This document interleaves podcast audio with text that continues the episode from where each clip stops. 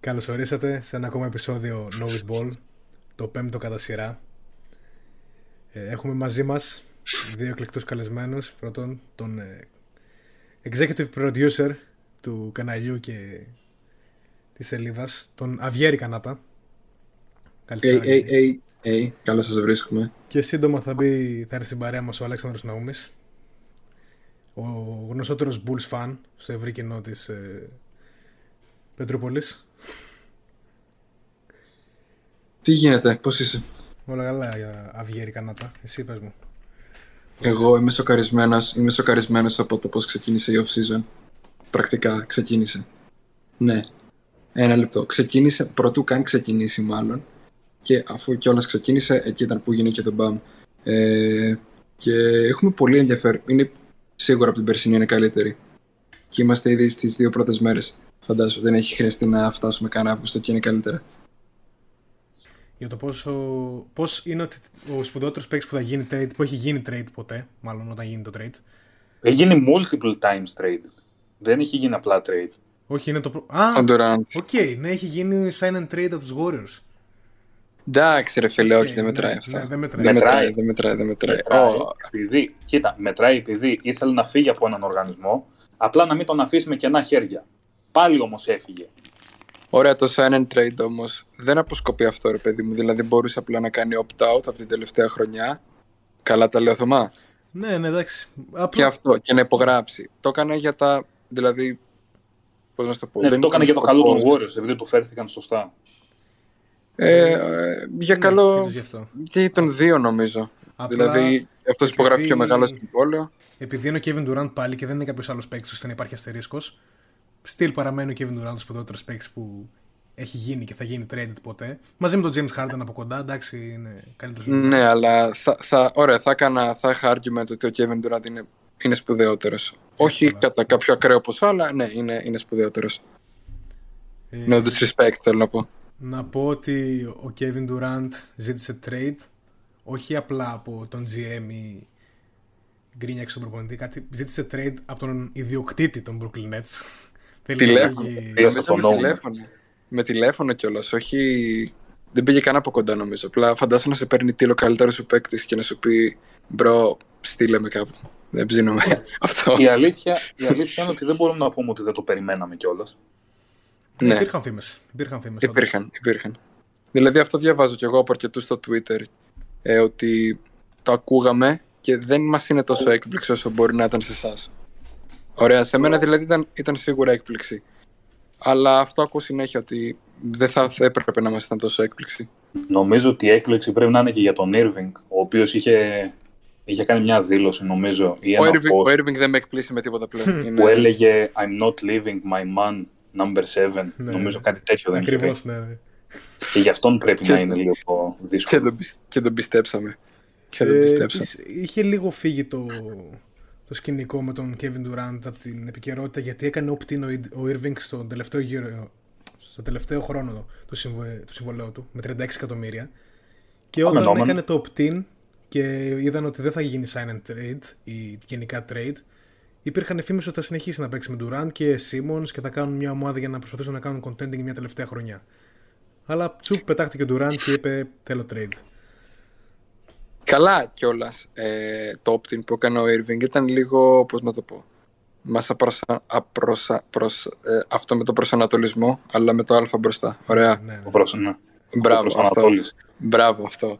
Γιατί ο μόνος λόγος να μπορούσε να πάρει ένα καλό συμβόλαιο στη νέα ομάδα που θα γινόταν trade ήταν μέσω αυτού. Γιατί αν έκανε opt-out μπορούσε να πάει ναι. μόνο με ναι. MLE και mid-level exception. Οπότε δεν θα έπαιρνε τα λεφτά που σίγουρα στο κεφάλι του ε, αντιστοιχούσαν. Ε, οπότε από όπου και να το βλέπαμε ήταν μονόδρομος και μας παραπλάνησε λίγο το ότι α, έκανε opt-in, ok, okay, άρα θα ναι, και δύο μέρες μετά. Έχω συζητήσει και, και, με ένα, και με ένα άλλο άτομο για τον Irving και μου είχε πει, επειδή είχαμε την ίδια αντίληψη εδώ και μια εβδομάδα, δέκα μέρες, ότι ο Irving θα φύγει από τον Brooklyn. Και μου στέλνει Μου λέει debated και μου στέλνει και καλά την ανανέωση του Irving. Και του είχα απαντήσει το ίδιο πράγμα. Του λέω ότι άμα δεν έκανε opt-in, θα έπρεπε να πάει κάπου ή με MLE ή θα πήγαινε σε μια trash ομάδα η οποία απλά μπορούσε να του δώσει συμβόλαιο.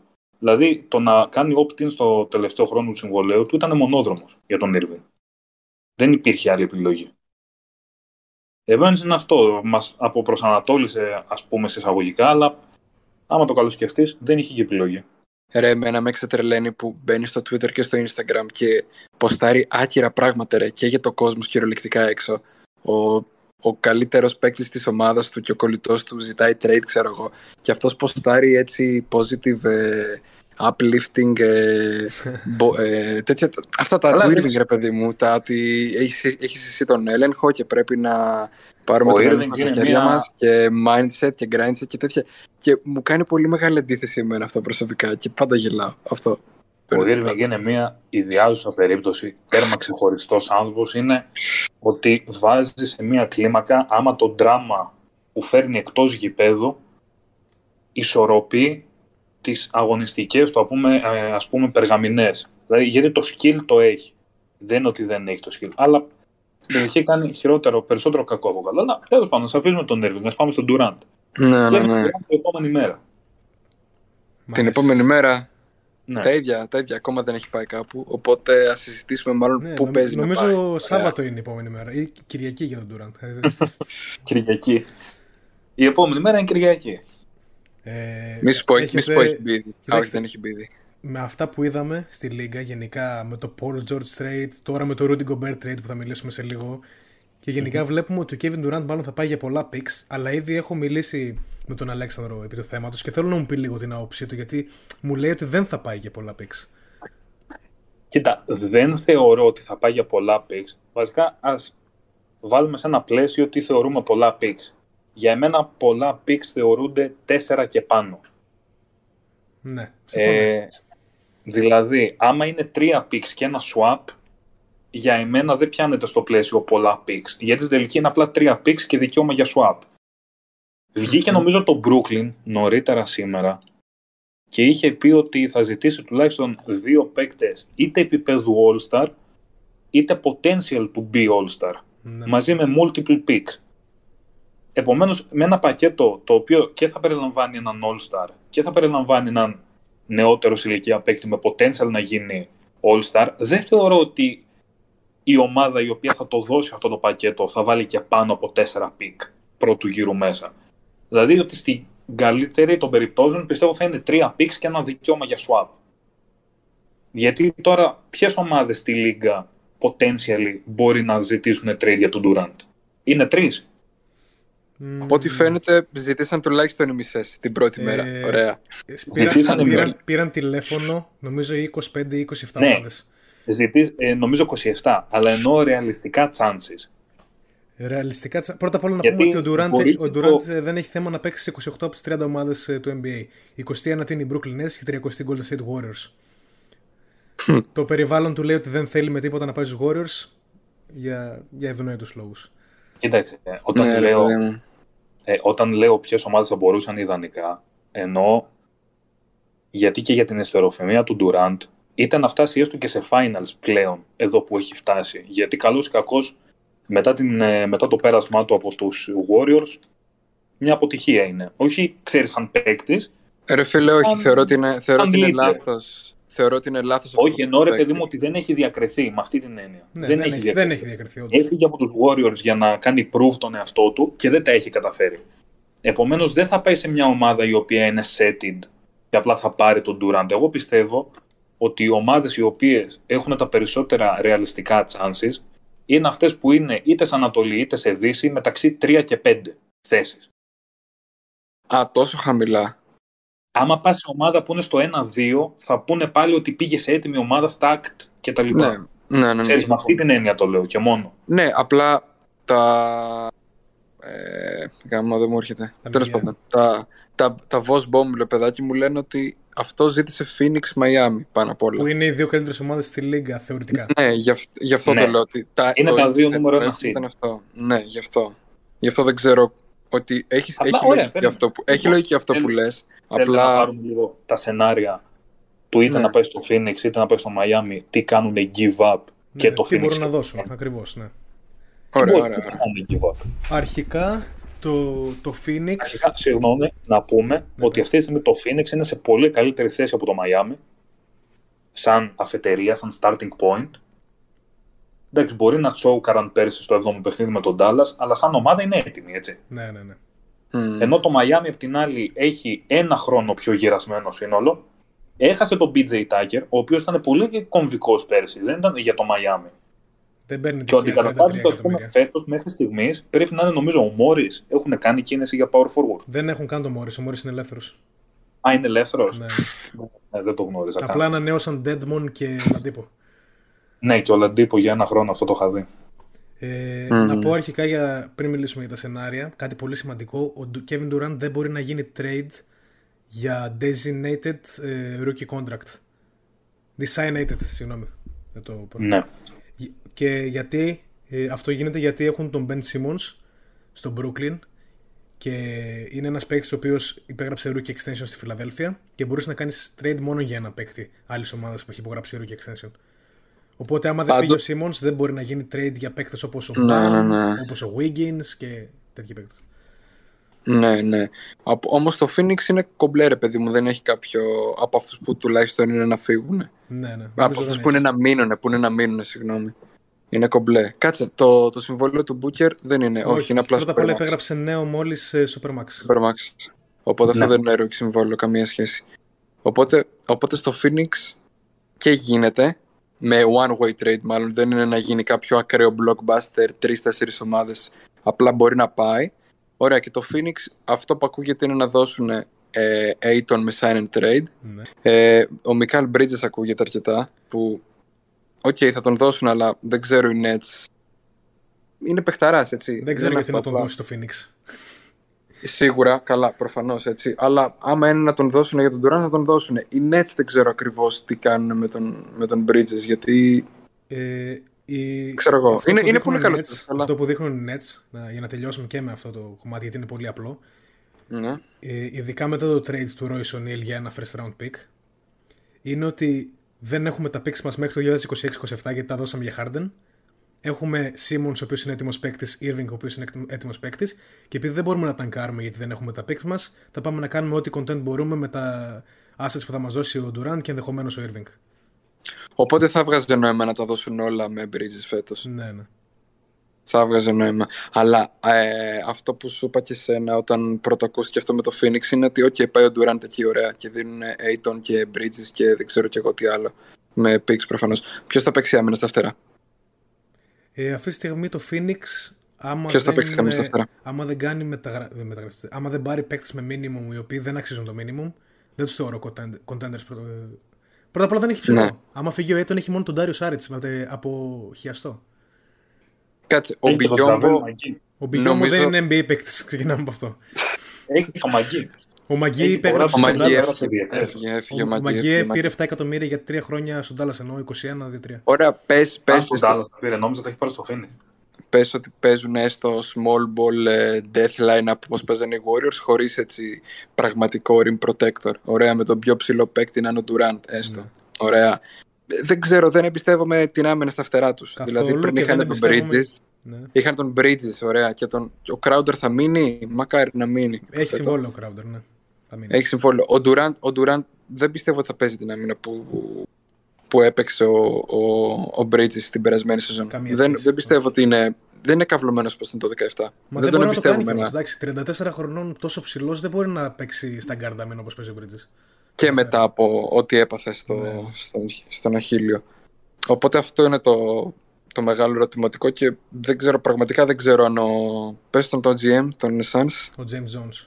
Ο James Johnson θα το πάταγε. Δηλαδή δεν, δεν μου φαίνεται ότι ένας GM ο οποίος βλέπει αυτό θα έλεγε ναι μωρέ ας πάρουμε τον Durant και θα δούμε μωρέ κάποιος θα παίξει άμυνα. Δεν μου βγάζει πολλά ερωτηματικά. Αυτή, να πω αυτή, και αυτή η κάτι trade για αυτό που που περάσει. είπες για το, για το small ball. Έχουμε δει ποτέ τον Ναι. Chris Paul να παίζει χωρίς ψηλό να τον ταΐζει; Έλατε. Ποτέ. Έλατε. Ποτέ.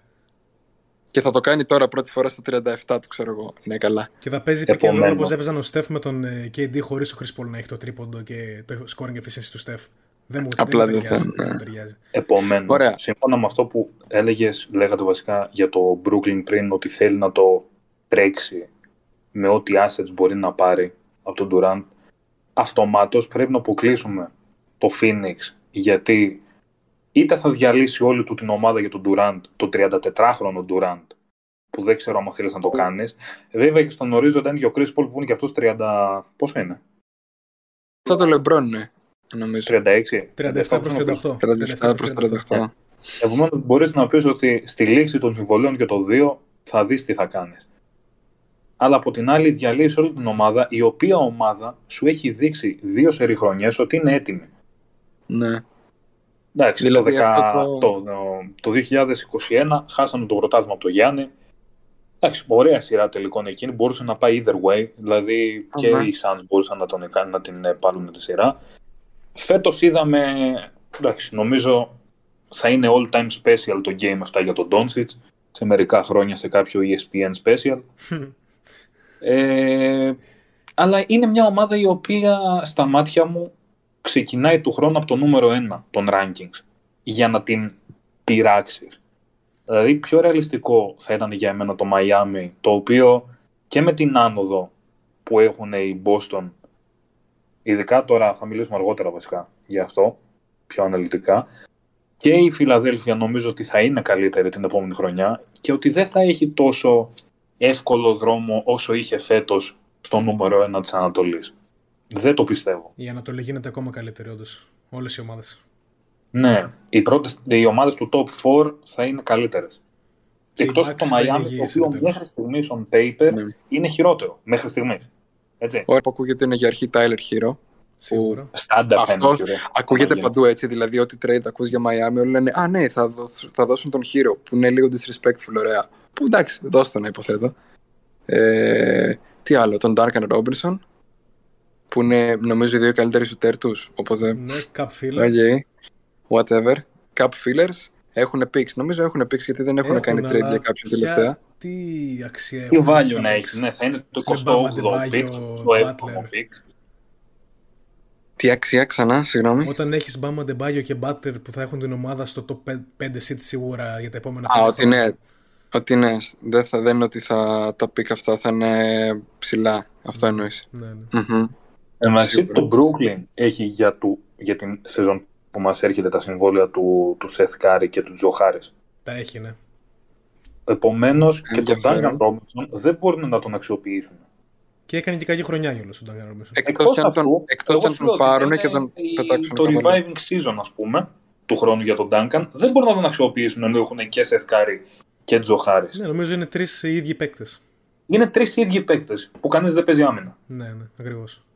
Εκτός κι Επομένως αν τώρα και το cap feeling που θα έφερνε τα 17 νομίζω εκατομμύρια του Duncan, πρέπει να είναι 17 εκατομμύρια, Αυτά είναι, ναι. δεν είναι ένα ρεαλιστικό πακέτο για τον Brooklyn. Θεωρώ ρε φίλε ότι το Brooklyn, άμα πήγαινε ποτέ σε Kevin Durant trade με το Miami, το πρώτο πράγμα που θα ζήταγε μέσα στο trade θα ήταν ο Bama Debaggio. Ναι, αλλά δεν μπορεί να το κάνει. Αυτό είπαμε πριν. Γιατί ο Ναι, Μπάμα Ντεμπάγιο ναι. έχει extension από rookie.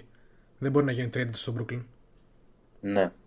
Εκτός κι αν γίνει three-way έτσι που πραγματικά δεν ξέρω πώς να το υπολογίσω αυτό στο κεφάλι μου. Οπότε δεν Και θα... μετά θα πρέπει να βρουν μια τρίτη ομάδα και να πάρουν τα, τα assets Ή και από- four-way και έμεισε εδώ μετά.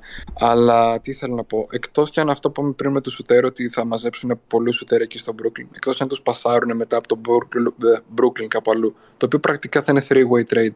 Οπότε πάλι δεν μπορώ να το υπολογίσω στο κεφάλι μου. Οπότε απλά θα αφήσουμε. Μήπως η Φιλαδέλφια μπορεί να κάνει την κίνηση για Durant; Σκεφτόμουν το απόγευμα γιατί έβλεπα τη Φιλαδέλφια και λέω ότι αυτό που λείπει αυτή τη στιγμή από τη Φιλαδέλφια είναι ένα αξιόπιστο φτερό.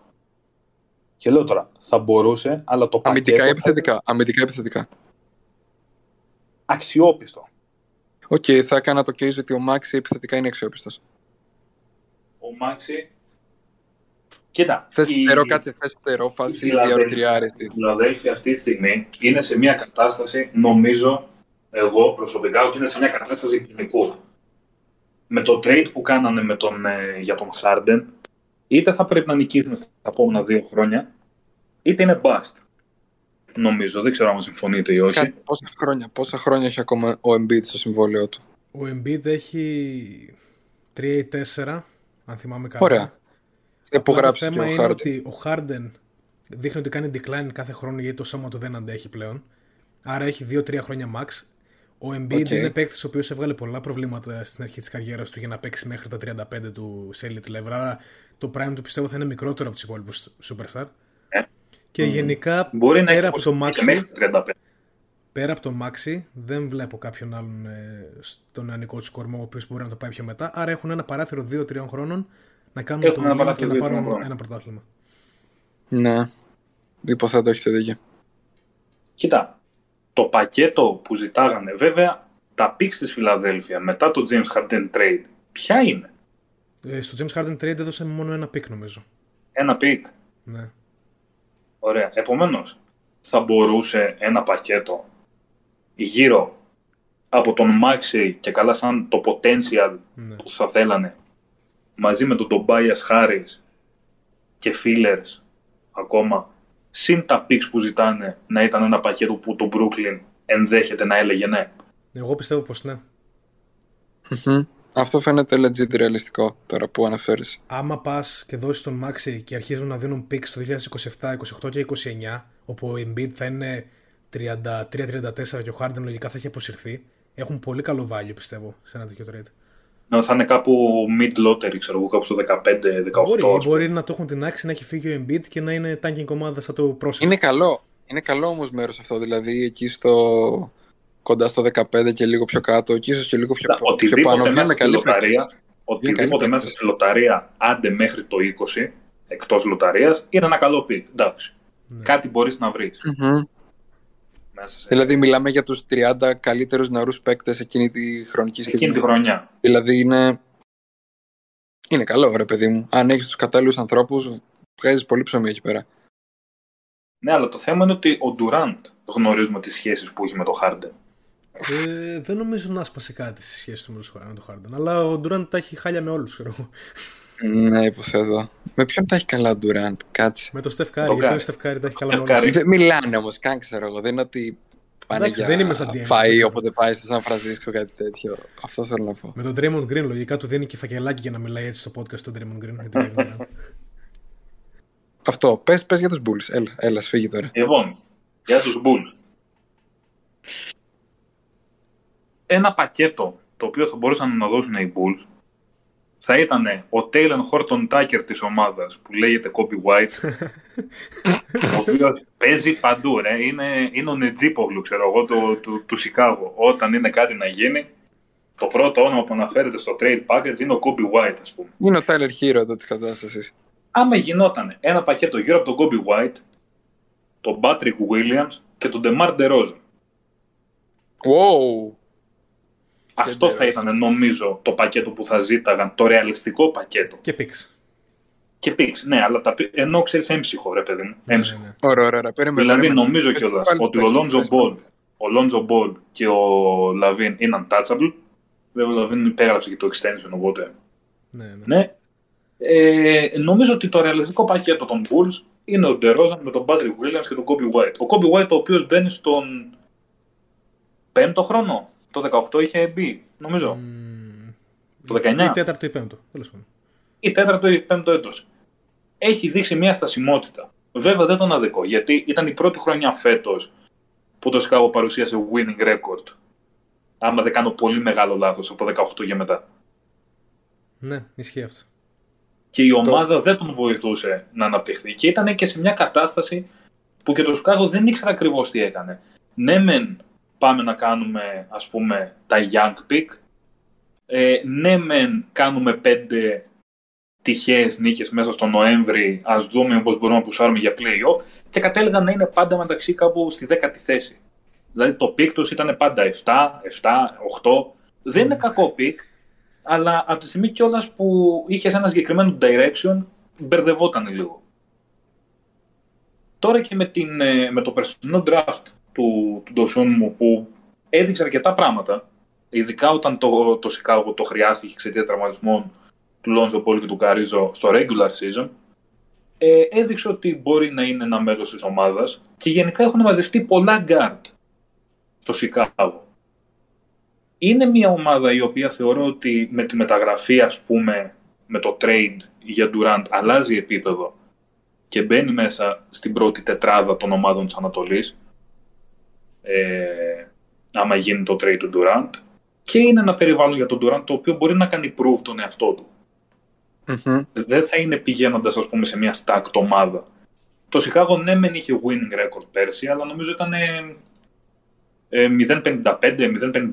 Mid, ήταν mid. Ναι, ήταν απλά winning record. Ήταν 0-56. 46 νίκες, 36 ήττες. Έκτη θέση στην Ανατολή. Θα ήταν μια Vucevic- κίνηση τύπου LeBron James στο Μαϊάμι. Που πήγε σε μια mid-table ομάδα και την έκανε πρωταθλήτρια. Για το legacy. Το ακούω. Το Να ακούω. ρωτήσω, ο, ο, ο Βούσεβιτς έχει ανανεώσει, είναι κι άλλο εκεί; Έχει συμβόλαιο, ναι. Έχει δύο Ο χρόνια. Βούσεβιτ Έχει έχει συμβόλαιο. συμβόλαιο, αλλά δεν νομίζω ότι το Brooklyn θα ζήταγε Βούσεβιτ. Καμία ομάδα. όχι, δεν όχι για να νομίζω φύγει, ότι- όχι για να φύγει, όχι για να φύγει, όχι για να φύγει. Απλά ρωτάω ποιο ποιος θα παίξει εννοώ. Ποιος θα παίξει. Θα ήταν μια η πεντάδα. Rim, rim Lonzo protector, ποιος Ball, θα παίξει. Lonzo, ο Kevin Durant θα είναι rim protector σε μια ομάδα με Vucevic. Αυτά είναι. Λοιπόν, μια Κανονικά. ομάδα θα ήταν, μια πεντάδα ενδεικτική θα ήταν ο Lonzo Ball, Zach Lavin. Μμμ. Ε, Και- λογικά χωράει ο Καρούσο με το length του Durant και Durant Vucevic. Ναι. Αρκετά καλή Φαίνεται πιστεύω. Και promising, φαίνεται να πω για τον promising. Ντοσούν μου που είπες ότι τα advanced stats και τα metrics του ήταν, τον είχαν στα top playmaking και defensive guard της ολόκληρης της Λίγκας πέρσι. Να σου πω κάτι κιόλας. Το Brooklyn θα πουλήσεις φανέλες με τον Ντερόζαν. Θα έρθει κόσμος να τον δει γιατί είναι ο Ντερόζαν. Θα κάνει καλή Βέβαια, regular season γιατί είναι- είναι ο Ντερόζαν. Θα κάνει Ναι, καλή regular ναι. season γιατί είναι ο Ντερόζαν. Αλλά θα έχεις τον Irving στην ομάδα. Ωραία. που υποθέτω και τον ανταλλάσσει, αλλά ποιος θα τον πάρει τώρα. Ε, 20, Κάποιον θα 30 βρω, ναι. ομάδες πιστεύω θα παίρνουν τον Irving αυτή τη στιγμή είναι παιχταράς. Θα τον έπαιρναν, αλλά οκ. Ναι, ναι, ναι, θα τον έπαιρναν. Αλλά δεν Εγώ θα είχαμε διαφωνώ. ακούσει ήδη κάτι. Κάτσε, δεν θα είχαμε ακούσει ήδη κάτι. Αν ήταν να γίνει κάποιο trade για τον Irving, έστω και χθες, ρε παιδί Μα μου. ακούσαμε. Ανέβασε ένα gif Τι ο ακούσαμε; Irving που φεύγει ένα πουλί από το, από το κλουβί του. Οκ. Ενώ ποιος έχει κάνει report κάποια, κάποια ομάδα που έχει Ε, προσφέρει κάποιο πακέτο. Καμία Γιατί δεν για τον έχει Durant προσφέρει. ακούσαμε Βασικά διάφορα. έχει, μόνο μία ομάδα έχει προσφέρει για τον Irving και ονομάζεται Los Angeles Lakers. Ε, Καλά. κλασικά, ναι. Εκεί όμως, ρε φίλε, έχουν pick. Έχουν, όχι έχουν pick. Ακούσε, ακούστηκε σαν να είπε έχουν pick. Δεν ήθελα να πω αυτό. Ήθελα να πω έχουν πει τίποτα reporters για three-way trade. Να πάει ο Westbrook εκεί και να φύγει, ρε παιδί μου, στα καπάκια. Η μόνη ομάδα που ενδιαφέρθηκε τα τελευταία δυόμιση χρόνια για το Westbrook είναι η Charlotte Hornets. Και Πει ο αυτή Πι, όχι όντως ενεργά. περίεργο. Θα έχουν, θα έχουν χώρο πλέον τώρα που, θα, που από ό,τι φαίνεται η όλη φάση με τον Miles Bridges θα καταρρεύσει. Ναι, και του ευχόμαστε τα χειρότερα, σαν Noid Ball Podcast. Βεβαίως, βεβαίως. Σαν, ναι. Έχουμε μια έτσι, αυτή είναι η γραμμή μας, παιδιά. Αν δεν σας αρέσει, απλά βγείτε. Νομίζω είναι ο Πάει Blazers τελευταίος στο Durant. ρεαλιστικά οργανισμός. Μιλώντας πάντα σε ρεαλιστικό πλαίσιο, Ρε φίλε. που θα ενδιαφερόταν να κάνει μια τέτοια κίνηση. Θα Και ποιον θα μπορούσε να δώσουν οι πει- Blazers? Θα μπορούσε να πει κάποιος ότι μιλήσαμε αρκετά για τον Durant, αλλά πότε, πόσες φορές γίνεται ένα τέτοιο star. ε, Πόσες φορές γίνεται, ναι. Ναι, όχι, ναι, καλά κάνουμε. Ε, τι θα δώσουν όμως οι Blazers για τον Durant. Λοιπόν, έχουν αρκετό νεανικό υλικό. Ξεκινώντας με αν φέρνει Simons, ο οποίος πήρε φρέσκο deal 25 εκατομμύρια το χρόνο, και Σέντον Sharp που πήραν στο Ναι. draft, που είναι ο top 3 potential στο draft 4. Ίσως και να γίνει bust όμως, θα δείξει γιατί δεν έπαιξε το κολόγιο καθόλου. Ε, έχουν κα- cap να δώσουν όπως Josh Hart που παίρνει κοντά 17 εκατομμύρια το χρόνο, άμα δεν κάνω λάθος, ή 13. Ε, έχουν Jeremy Grant 13. ίσως που θα μπορούσαν. Δεν έχουν παίκτη ready που θα μπορούσαν να δώσουν στο Brooklyn που ζητάει το Brooklyn. Επίσης, δεν ξέρω αν ε, το σκεπτικό τους είναι πάμε να διαλύσουμε τους πιτσιρικάδες για να πάρουμε τον Durant. Θεωρώ δεν Γιατί έχουν κάνει όπως και με- σκεπτικό, απλά βάζουν αμυντικά φτερά δίπλα από το Lillard. Που Αυτή τη νομίζω στιγμή- είναι κάτι που δεν είχαν κάνει εδώ και καιρό. Ποτέ, ποτέ. Ωραία. Αυτή Και τη τους έχει- στιγμή, τους έχει για να κοστίσει εδώ είμαστε, και χρόνια. και, να είμαστε και ρεαλιστές, το, το Portland δεν ξέρει τι κάνει αυτή τη στιγμή. Ναι, ξεκίνησε να κάνει μια διαδικασία πέρσι και με τον τραυματισμό, ας πούμε, του Lillard, που τον άφησε πώς μήνες έξω; Ε, νομίζω γύρω στα 50 με 60 παιχνίδια έχασε πάρα πολύ ώρα. 50 με 60 παιχνίδια. Έκανε μια διαδικασία να κάνει την ομάδα πιο νεανική. Τίναξε το ντουο Lillard McCollum μετά από τόσα χρόνια. Επιτέλους. Ναι. Επιτέλους, πραγματικά έχει γίνει αηδή αυτό το πράγμα. Στην καλύτερη αυτή η ομάδα θα ήταν first round exit. Μαλάκα, ζούσανε με το hype εκείνη τη σειρά που νικήσαν τον Denver που, το πήρε, που πήρε και ένα παιχνίδι ο Rodney Hood. Νομίζω ζούσαν με αυτό το hype τόσο Δεν θα το ξεχάσω το, ποτέ το Rodney Hood παιχνίδι, το έβλεπα live. Ω μαλάκα και εγώ, ναι. Λοιπόν, Τρίτη παράταση. το θέμα είναι ότι όλοι αυτοί οι νεαροί παίκτες, ο Anfernee Simons ε, και οι υπόλοιποι, ας πούμε, σε ένα πιθανό Kevin Durant trade, είμαι 1000% σίγουρος ότι το Portland θα πάταγε το κουμπί. Είναι παίκτες οι οποίοι στο peak της καριέρας τους δεν θα είναι όσο καλή είναι ο Durant αυτή τη στιγμή. Με όχι στο τίποτα, peak ναι. της καριέρας Συμφωνώ, του. συμφωνώ. Δηλαδή δεν είναι ένας παίκτης ε, ο οποίος πιστεύεις ότι μπορεί να έχει ένα τεράστιο potential. Ένα νούμερο ένα pick, νούμερο δύο pick που λες ότι ας πούμε Zion Williamson είναι untouchable. Δεν σε ενδιαφέρει τι θα γίνει, δεν ξέρεις ποιο είναι το potential του. Στην καλύτερη ο Anfernee Simons, στην κα- στα καλύτερά του, στα prime του, δεν θα είναι ο παίκτης που είναι ο Kevin Durant τώρα. Επομένως, Μμμ. έχοντας και τον Lillard μετά από τόσα χρόνια να του φτιάξεις μια ομάδα η οποία θα μπορούσε να κάνει ε, να ανταγωνιστεί τις υπόλοιπες ομάδες στη Δύση, εγώ πιστεύω ότι άμεσα το Portland το πατάς στο κουμπί και λες θα το τρέξω τρία χρόνια, νομίζω και των δύο τα συμβόλαια δεν έχουν τρία χρόνια διάρκεια ακόμα ή τρία ή τέσσερα. Ε, Ναι, εκτός να ζητήσει ανταλλαγή του χρόνου πάλι του Durant. Ο Durant έχει 4 χρόνια, ο Lillard γκραϊντάρει, άρα θα είναι εκεί πέρα μέχρι να, να πεθάνει. Ναι. Αλλά ναι. Και λες, το τρέχω έτσι, τα τελευταία συμβόλαια, άμα δεν δουλέψει αυτό και δεν ξαναζητήσει trade του χρόνου του Durant για να πάει να παίξει τον Παναθηναϊκό κάτω από τις οδηγίες του Ράντονιτς, ε, θα πορευτούμε έτσι. Και πιστεύω Ωραία. ότι και αυτή είναι μια, μια Μπορώ να, λύση. να φέρω μια ένσταση. Ναι. Ε, ότι όπως και με το Phoenix, αν δώσουν τα φτερά τους, ποιος θα παίξει άμυνα στο Portland; Ουφ. Μετά πηγαίνεις αναγκαστικά σε, σε βετεράνους. Minimum Αναλόγως deal. τι θα δώσεις, δεν θα δώσεις και Hart και Grant, άρα μπορούν Hart, Οκ. Grant και ένα Nassir Little, ο οποίος είναι πολύ ωραίος παίκτης και νέος, 22-23 χρονών. Οκ, και μετά είπες με, με mid-levels να φέρουν βετεράνους. Με veteran minimum. Veteran minimum, συγγνώμη. Δεν να έχουν φέρουν... μείνει πολλοί παίκτες, Ποιος; αλλά έχουν Ή- μείνει ή μερικοί έχουν μείνει. defensive. Α, Έχουν πήραν μείνει. Gary Payton Jr. ρε. Gary Payton είναι στο second. Ισχύει. Ναι, ναι, ναι, Πολύ ναι. καλό. Πήρε το bag. Πολύ καλό, ναι. Μετά από το δαχτυλίδι πήρε, εξασφάλισε και τη σακούλα του. Μη, μη μας Μια το χαρά θυμίζεις, άκουγα. μη μας το θυμίζεις, σε παρακαλώ. Είμαι ήδη... Άρχοντας. Εγώ Είμαι ήδη χάρηκα που πήρε πονημένος. τον bug. Χάρηκα που πήρε τον bug. Μου έδωσε μου δύο λεπτά. Εσύ Κοίτα, δεν βούλωσε. νομίζω ότι το άξιζε τόσο μεγάλο bug. Μεγάλο, δεν είναι μεγάλο βέβαια για τα Και εσύ πλαίσια του βούλωσε NBA. για τα πλαίσια του NBA είναι. Εντάξει, με τα ευρωπαϊκά πλαίσια το λέμε μεγάλο. Αλλά εντάξει, από τη στιγμή που σου το δίνουν, το παίρνεις, ξέρεις. Ρε φίλε, διπλασίασε το μισθό του. Δηλαδή, Δεν το δίπλασες. φαντάσου να... Στους Warriors Δεν ήταν το το διπλασίασε. minimum. Ε, πόσο το υπερπολαπλασίασε, ξέρω Το εγώ πόσο. 9 πλασίας, ξέρω, 8 πλασίας. Ναι. Καλά δηλαδή, να είναι ο φαντάσου, άνθρωπος. ναι. Να είναι καλά, να είναι υγιής, να τα ξοδέψει όπως επιθυμεί. Δεν είναι δικά Ναι, μου. ναι. Αυτό που είπα και στο Θωμά, να πάει τρία χρονάκια, να βγάλει τα λεφτά του, οκ. Μετά ας ξανάρθει εδώ πέρα, να Συμφωνώ. πάρει κάνα από δύο πρωταθληματάκια ακόμα. Έλα τώρα. Τέλος πάντων. Και Ε, νομίζω θα φίλε, περάσει, ότι θα θα περάσει, θα ήταν περάσει. σενάρια. Η Θα μόνη- μου έκανε πολύ μεγάλη εντύπωση άμα ο Ντουραντ δεν λαντάρει εν τέλει σε Phoenix, Miami, Chicago, Portland.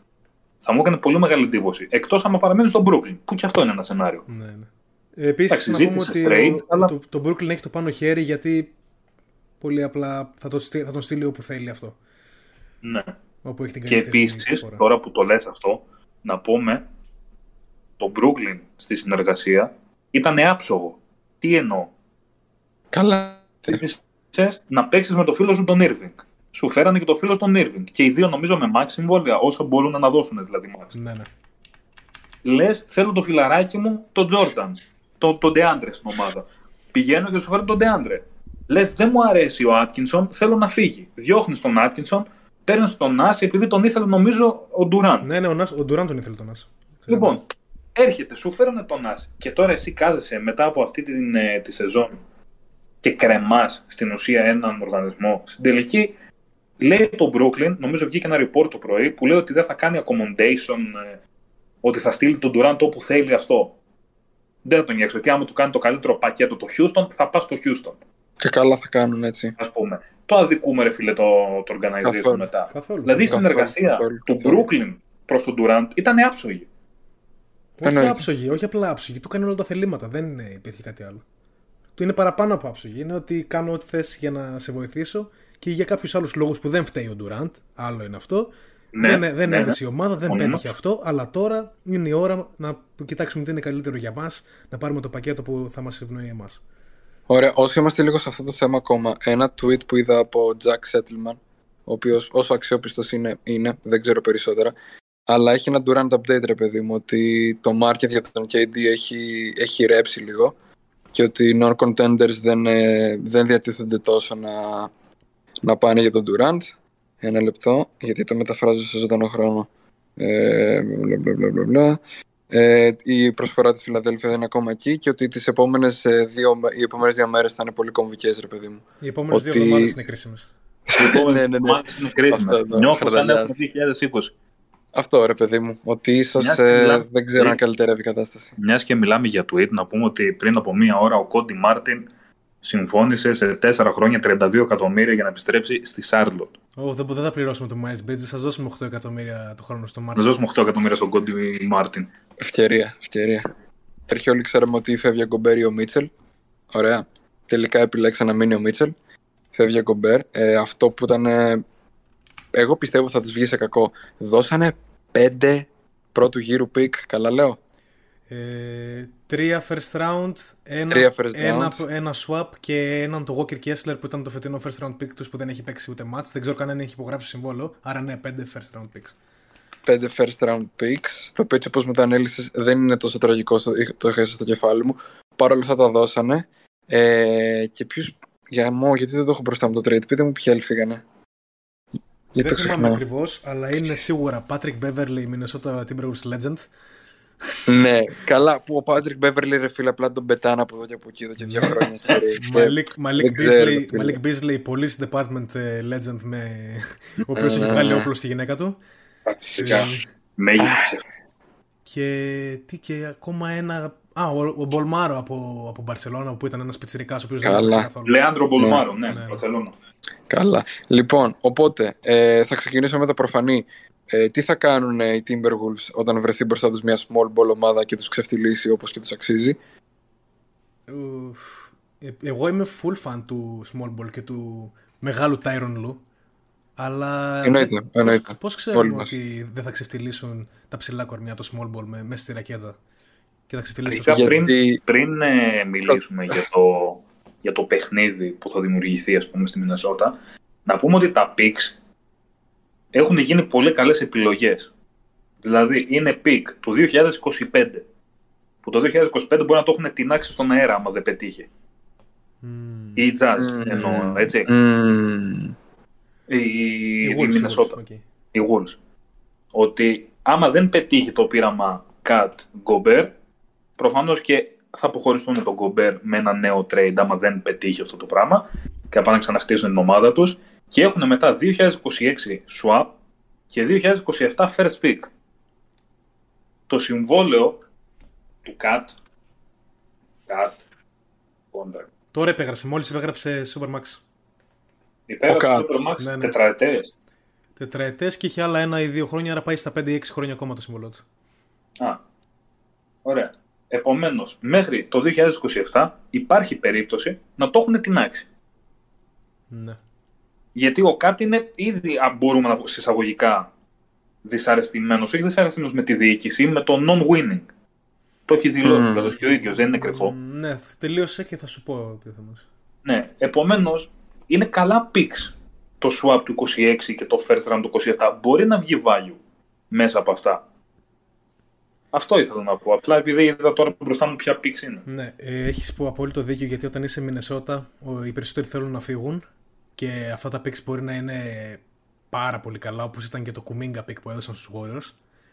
Αλλά έχουν τον Kat, ο οποίος πλέον ε, δεν ξέρω αν έχεις παρακολουθήσει, αλλά δηλώνει πάρα πολύ χαρούμενος με τις προσπάθειες της ομάδας και ειδικά με την, με την περσινή χρονιά που έπαιξαν επιτέλους λίγο winning basket. Ναι, ναι, όχι, έχεις δίκιο. Δεν, είπα ότι δεν εννοώ ότι είναι δυσαρεστημένο με τη διοίκηση, είναι δυσαρεστημένο με το not winning. Ναι, ναι, απλά δεν έχει δηλώσει τα τελευταία δύο χρόνια ότι θέλει να φύγει. Υπήρχαν κάποιες φήμες από τα, από τα media τα οποία σιγοντάρουν Σαν Φρανσίσκο, Λος Άντζελες, Μαϊάμι και Νέα Υόρκη, ότι θέλει να πάει στη Νέα Υόρκη. Ε, αλλά τελικά δεν θα γίνει. Έχουν τον Άντωνι Έντουαρτς, ο οποίος είναι από τους πιο ελπιδοφόρους, αν όχι ο πιο ελπιδοφόρος παίκτης ε, στη Λίγκα. Ήταν φανταστικός πέρσι. Και ίσως ο οποίος είναι πολύ Michael Jordan Luca, like. Ναι, ναι, πάρα πολύ. Και όχι μόνο στη mm. φάτσα, άμα δεις και μια ανάλυση του People Breakdown, έχει και πάρα πολλές κινήσεις του Michael Jordan. Και αυτό είναι... μπορεί, να, μπορεί να έχει ένα κορμό ε, Edwards που θα είναι superstar τότε και Cut το 2027, αλλά το πιο πιθανό είναι ότι άμα δεν δουλέψει αυτό να μην έχει κανέναν ε, από αυτούς. Λοιπόν, να πω σε αυτό το σημείο την αγαπημένη μου σκέψη στο όλο θέμα. Yeah. Ότι από τη στιγμή που στο δικό μου πάντα κεφάλι δεν θα δουλέψει αμυντικά να έχεις και τον Towns και τον ε, Gobert, έτσι, τουλάχιστον σίγουρα στα playoffs δεν θα δουλέψει αυτό στο δικό μου το κεφάλι πάντα, ότι απλά δώσε τον cut. Δώσε, πέτα το trade. Θα πάρει σίγουρα και πάρει φτερά, ρε παιδί μου. Δεν ξέρω. Κάνε... Ναι, προφανώς εντάξει, έτσι είναι στο δικό μου GM κεφάλι όλα αυτά. Ε, αλλά δηλαδή σίγουρα μου φαίνεται κακό ντουο να είναι και οι δύο αυτοί μέσα. Διάβασα επίσης ένα άλλο ότι α, μία θα μπαίνει ένας, μία ο άλλος. Δεν ξέρω αν ακριβώς θα δουλέψει αυτό με τις προσωπικότητέ τους. Και αυτό. Επίσης ε, έδειξαν, έδειξαν και Patrick Beverly που ήταν τρομερός wing αμυντικός και αυτή τη ε, στιγμή τι έχουν στη Μινεσότα να παίξει εκεί πέρα άμυνα, κάτι θα λοιπόν, έχουν. Ε, έφυγε ο Γκομπέρ από τη Utah γιατί έπαιζε κυριολεκτικά μόνος του σε ένα ολόκληρο roster ναι. άμυνα και ναι, ναι, ναι, ναι, wing, wing defense για να πάει σε μια ομάδα που έχει επίσης μηδέν wing defense. Τώρα, άμα, Αυτά άμα αυτή η άμυνα δεν δουλέψει, εγώ πραγματικά δεν θα καταλάβω καθόλου το hate απέναντι στον Γκομπέρ. Ναι, έτσι και εγώ. Παλαμουτάκι, είμαστε μαζί σου, ρε φίλε. Ναι. Έχουμε τον δείκτη της pick and roll άμυνας του Γκομπέρ διαθέσιμο. Όχι, δεν το έχω διαθέσιμο. Όχι. Αλλά ήταν, ήταν πάνω από decent πέρσι. Απλά δεν είχε τους περιμετρικούς αμυντικούς να τον βοηθήσουν. Καλά, η περιμετρική, η περιμετρική άμυνα της Γιούτα πέρσι, για όποιον έχει μάτια και έβλεπε, ήταν απλά ότι κανένα φτερό δεν ακολουθούσε την αλλαγή του. Τι Βάζανε τον, τον Κομπέρ σε μια διαδικασία να παίξει pick and roll και έπρεπε ταυτόχρονα να καλύψει δύο παίκτες. Ναι. Ε, βρισκόταν πάντα το μισό βήμα που λέμε πίσω γιατί δεν ήξερε ποια κίνηση να κάνει στην pick and roll άμυνα. Ναι. Μόνο ο Γιάννης μπορεί να παίξει, pick and roll, να παίξει άμυνα στο pick and roll δύο παίκτες. Και ο Κεβόν Και ο, και ο, ή ο Κεβόν, πρωταθλητής Κεβόν Ο πρωταθλητής και πληρωμένος 25 δια 3. Τρεις φορές πρωταθλητή. Ναι. Καλό, καλό συμβόλαιο. Ωραίο, ναι. Ε, η Γιούτα από την άλλη. Οκ, okay, απλά πάνε με Μίτσελ. Απλά θα ε, παίξει για Μίτσελ ball. Ναι, ναι.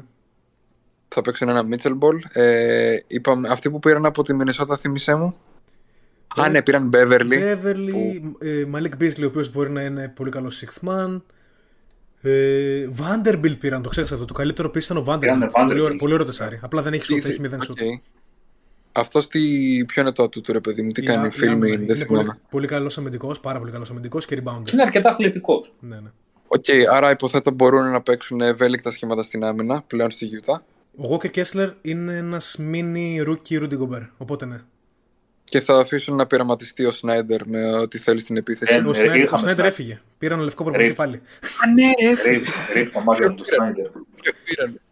Ποιος έχει πάει, ένας από τους Celtics. Ναι, πήραν από τους Celtics. Ε, ο. Πώς λέγεται. Τέλος πάντων, ήταν ένας βοηθός ναι. του Ντόκα, τον οποίο τον ήξερε ο Ainge, ο, ο, πλέον GM της. Ε, ο, Ainge, ο, νούμερο ένα, ο νούμερο ένα επιθετικός GM στο παιχνίδι, πραγματικά ο τύπος. Είναι ο πιο ατρόμητος GM που έχει υπάρξει ποτέ. Έχει μαζέψει στην καριέρα του 800.000 πίξ και όλα βγήκαν καλά. Να σου πω ότι όλα αυτά είναι μια συμφωνία με τον Σατανά που έχει κάνει η Βοστόνη για να παίρνει πίξ. Αυτά είναι. Ε, για το επιθετικό fit του Γκομπέρ με, το, με τον Ντάμας πιστεύω θα είναι πάρα πολύ, θα λειτουργήσει πάρα πολύ ωραία η επίθεση στην, ε, στη Μινεσότα παρόλο που ο Γκομπέρ θα κλείνει λίγο τις διαδρόμους για τον Edwards για να κόβει στο καλάθι και πήραν και Μπριν Forbes που ο οποίος μπορεί να βοηθήσει με το shooting του αλλά πάλι η περιμετρική mm. άμυνα θα είναι ακόμα πιο άθλια. Θέλουν, θέλουν σίγουρα ένα περιμετρικό αμυντικό ή έστω να κάνουν resign τον Τζόσο Κότζι. Να σου πω την αλήθεια, ε, εγώ δεν βρίσκω ότι η Μινεσότα, ο παράγοντας Γκομπέρ, ας πούμε, θα λειτουργήσει τόσο πολύ ε, στις νίκες της Μινεσότα. Δηλαδή πέρσι κάνανε 46 νίκες, δεν τους βλέπω, πιστεύω, να ξεπερνάνε ας πούμε, τις 50 με τον Γκομπέρ. Εντάξει, αυτό είναι και ανάλογο γιατί γίνεται και καλύτερη δύση. Άρα ναι, συμφωνώ. Εκτός αυτό, εντάξει, είναι και παράγοντες βέβαια τραυματισμοί που δεν μπορείς να τους πάρεις. Δηλαδή, τώρα, άμα τραυματιστούν οι μισοί Μινεσότα, ναι, προφανώς δεν μπορούν να το κυνηγήσουν. Αλλά δεν θεωρώ ότι είναι μια τόσο πολύ blockbuster κίνηση στο, σε άποψη ε, ποσοστού νικών. Ναι. Δηλαδή δεν ξέρω κατά πόσο πολλοί θα ξεφύγουν από 46 νίκες η Μινεσότα. Με το... Είναι και ένα λόγος στο πού σε πάνε 46 νίκες. Πιστεύω άμα είναι σε μια θέση γύρω στην έκτη ή πέμπτη, πέμπτο-έκτη που μπορούν να είναι αρκετά achievable, δεν είναι κακό το trade. Βέβαια, μετά θα μου πει κάποιος γιατί να το κάνεις αυτό από τη στιγμή που είναι κακή playoff performance ο Kat με τον Gobert, που για μένα ο Gobert δεν είναι κακός playoff performer, αλλά τέλος πάντων. Αλλά mm. μπορεί να δουλέψει. Υπάρχουν πολλά σύμπαντα που δουλεύει αυτό που έκαναν. Υπάρχουν πολλά σύμπαντα από τα οποία χαλάνε όλα και μετά γίνεται μια ομάδα που τροφοδοτεί τους Utah Jazz με top talent σε draft. Τα περιμένουμε, θα μας λυθούν όλες οι απορίες. Μέχρι τα Χριστούγεννα θα μας έχουν λυθεί πολλές απορίες. Ακόμα πιστεύεις ότι ο Κάτ θα ζητήσει trade τον Φεβρουάριο; Ε, ρε φίλ, α, ε, δεν πιστεύω ότι θα ζητήσει. Πιστεύω ότι θα, το, θα τον κάνανε η, η ίδια η Μινεσότα. Ωραία. Έτσι δουλεύει το κεφάλι μου, συγγνώμη γι' αυτό. Δεν... Λοιπόν, σε μια κίνηση από το πουθενά θα έλεγε κανείς, αλλά υπήρχαν φήμες ότι ο Ντεζόντε Μάρεϊ είναι διαθέσιμος για trade. Οι Atlanta Hawks έδωσαν τρία picks πρώτου γύρου και τον Ντανίλο Γκαλινάρη, ο οποίος έγινε waived από τους San Antonio Spurs, άρα ουσιαστικά ήταν cap filler. Λοιπόν, Πήγε Celtics, ναι. Κάτσε να δω το έχω μπροστά μου. Είναι 2023 Via Charlotte from New York, 25 swap για το 26 και 27 first round. Πολύ καλά θα πω εγώ. Ωραία πίξ. Αλλά ναι, ωραία. ακούγεται στο, στο NBA community ότι ήταν πολύ φθηνή η τιμή του Μάρι και θα μπορούσαν να κάνουν κινήσεις ομάδες όπως Νέα Υόρκη που χρειάζονταν point guard. Ναι. Και γενικά είναι ένα trade το οποίο πιστεύω απλά δείχνει το πόσο σπουδαίος οργανισμός είναι η Spurs γιατί ναι. ο Μάρι βγήκε και είπε ότι δεν ήθελα να με κοιτάνε να κάνω rebuild για 3-4 χρόνια ακόμα. Είμαι win now παίκτης και μου έστειλαν, με έστειλαν σε ένα win now περιβάλλον. Πήραν τα τρία παίκτη που ήθελαν. Ε, ξεκίνησαν το tank job για Victor Wembanyama 2023. Το πρώτο επίσημο ναι, tank job. και καλά κάνουν. Άμα δεις την αναπομείνουσα ομάδα στο, στο Σαν Αντώνιο, επειδή την κοίταζα το απόγευμα, είναι πολύ κακή. Δεν μιλάμε τώρα για πλαίσια NBA. Δηλαδή στην Α1 πρέπει να τερματίζουν κάτω από τον κολοσσό. η τωρινή ομάδα του το Σαν Αντώνιο. Το, ο Ντεζόν Τιμάρι Factor που υπήρχε πέρσι και τους όθησε μέχρι τα play-ins και λόγω του Σακραμέντο που ήταν σε πολύ περίεργη κατάσταση και λόγω του, του Lillard που δεν έπαιξε και το Portland δεν είναι πολύ πίσω και το τσίρκο του LA. Μ' αρέσεις. Ε, τους ώθησαν στα play-ins πέρσι και στις 34 νίκες. Βλέπω τουλάχιστον 10 νίκες κάτω του χρόνου. Ε, Εξαιτία ναι, του Ντεζόντε Μάρεϊ factor. OK, okay, τότε μιλήσουμε. Παίκτης, ο καλύτερος παίκτης τώρα ποιος είναι, ο Ντέβιν Βασέλ ή ο Κέλντον Τζόνσον, κάτι τέτοιο. Ομάδα με καλύτερο ε, παίκτη, έναν από αυτούς τους δύο πιστεύω δεν κάνει πάνω από 25 νίκες του χρόνου. Αυτό που ακριβώς είπες και εσύ δηλαδή. Ναι, ναι δεν δε, δε, δε βρίσκω τρόπο να τις κάνει. Μπορεί να έχει ένα 20-62, ξέρω εγώ, του χρόνου. Άρα πάμε κατευθείαν στην Ατλάντα να δούμε ναι, τι θα ναι, κάνουμε. Το σημαντικό part ε, του trade. Ναι, ναι, ναι, ναι, ναι. ναι. OK. Okay. Ε, άρα, ε, από ό,τι φαίνεται ρε παιδί μου θα, ο, ο, ο, ο Trey Young θα γίνει Steph και θα τρέξουν κάτι τέτοιο εκεί πέρα.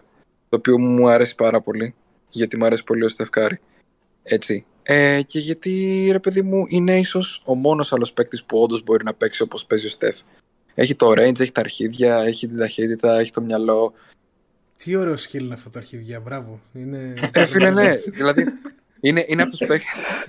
ρε φίλε, το πατάει ρε φίλε από τα, από τα πόσα μέτρα, δεν ξέρω, δεν ξέρω να μετράω. 10, λοιπόν, 11, για να, για να κάνω λίγο την πλάτη σου. απλά, απλά, την πατά, απλά τα πατάει ρε φίλε, ευχαριστώ, ναι, ναι. πες. Ε, επειδή πολύ σωστά βγήκε ο πατέρας του Τρέι Γιάνγκ και είπε ότι γιατί γράφει ότι ο Τρέι δεν μπορεί να παίξει off-ball. Ο Τρέι παίζει off-ball σε όλη την καριέρα στο Λύκειο και στο κολέγιο. Ε, ο Στεφ Κάρι τις πρώτες τέσσερις σεζόν της καριέρας του έπαιζε όπως ο Trey Young on ball και ήταν εκπληκτικός playmaker με 7 και 8 assist μέσο όρο αγώνα.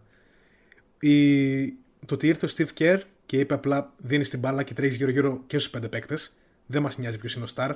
Η μπάλα θα φτάσει εκεί που πρέπει για να πάρουμε το σωστό shoot. Έκανε τον το Steph Curry να παίζει off ball όπω όπως κανένας άλλος παίκτης και ομάδα δεν έχει παίξει ποτέ. Το ότι, το mm. κάνει ο Trey Young, ότι θα το κάνει ο Trey Young μάλλον νομοτελειακά γιατί ο Dejounte Murray off ball δεν δουλεύει. Δεν δουλεύει καθόλου στην επίθεση. Ε, μου αρέσει πάρα πολύ. Επιτέλους και άλλες ομάδες πρέπει να το κάνουν γιατί καμία δεν το έχει δοκιμάσει όπως οι Warriors. Ναι, θα έλεγε κανείς και αργήσανε. Δηλαδή είναι κάτι το οποίο αποδεδειγμένα δουλεύει ακραία καλά. Κάντε το. Απλά αντιγράψτε τους. Και έχει και το ταλέντο του Τρέι Γιανγκ. Πιστεύω είναι ένα ταλέντο στο Ναι, Στεφ Κάρι. ναι. Δεν θα- Είναι λίγο ιεροσυλία, Είναι. αλλά πιστεύω πως είναι. το Όχι, πάνω. δεν είναι. Δεν είναι ρε φίλε. Είναι πολύ καλός παίκτης. Εκπληκτικός. Έτσι, δεν λέμε ότι είναι. Δεν, δεν είπαμε ότι είναι Στεφ Κάρι, αλλά είναι. Μπορεί να, να ακουμπήσει το επίπεδό του, ρε φίλε, κάποιες μέρες. Το βλέπεις ότι μπαίνει μέσα Μπορούμε και να όντως- κάνουμε, μιας και μιλάμε για την Ατλάντα, να κάνουμε και ένα appreciation post στον DeAndre Hunter, Ναι.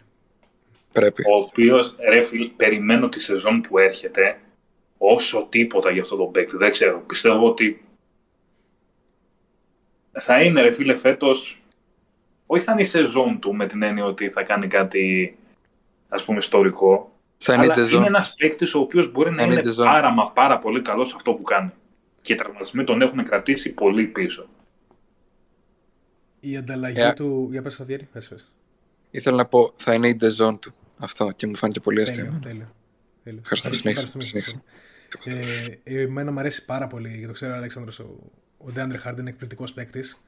Το ότι φεύγει ο Χέρτερ, Χουέρτερ, έφυγε μάλλον ο Χουέρτερ στο Σακραμέντο Ο Red Velvet, όχι ο Red Velvet.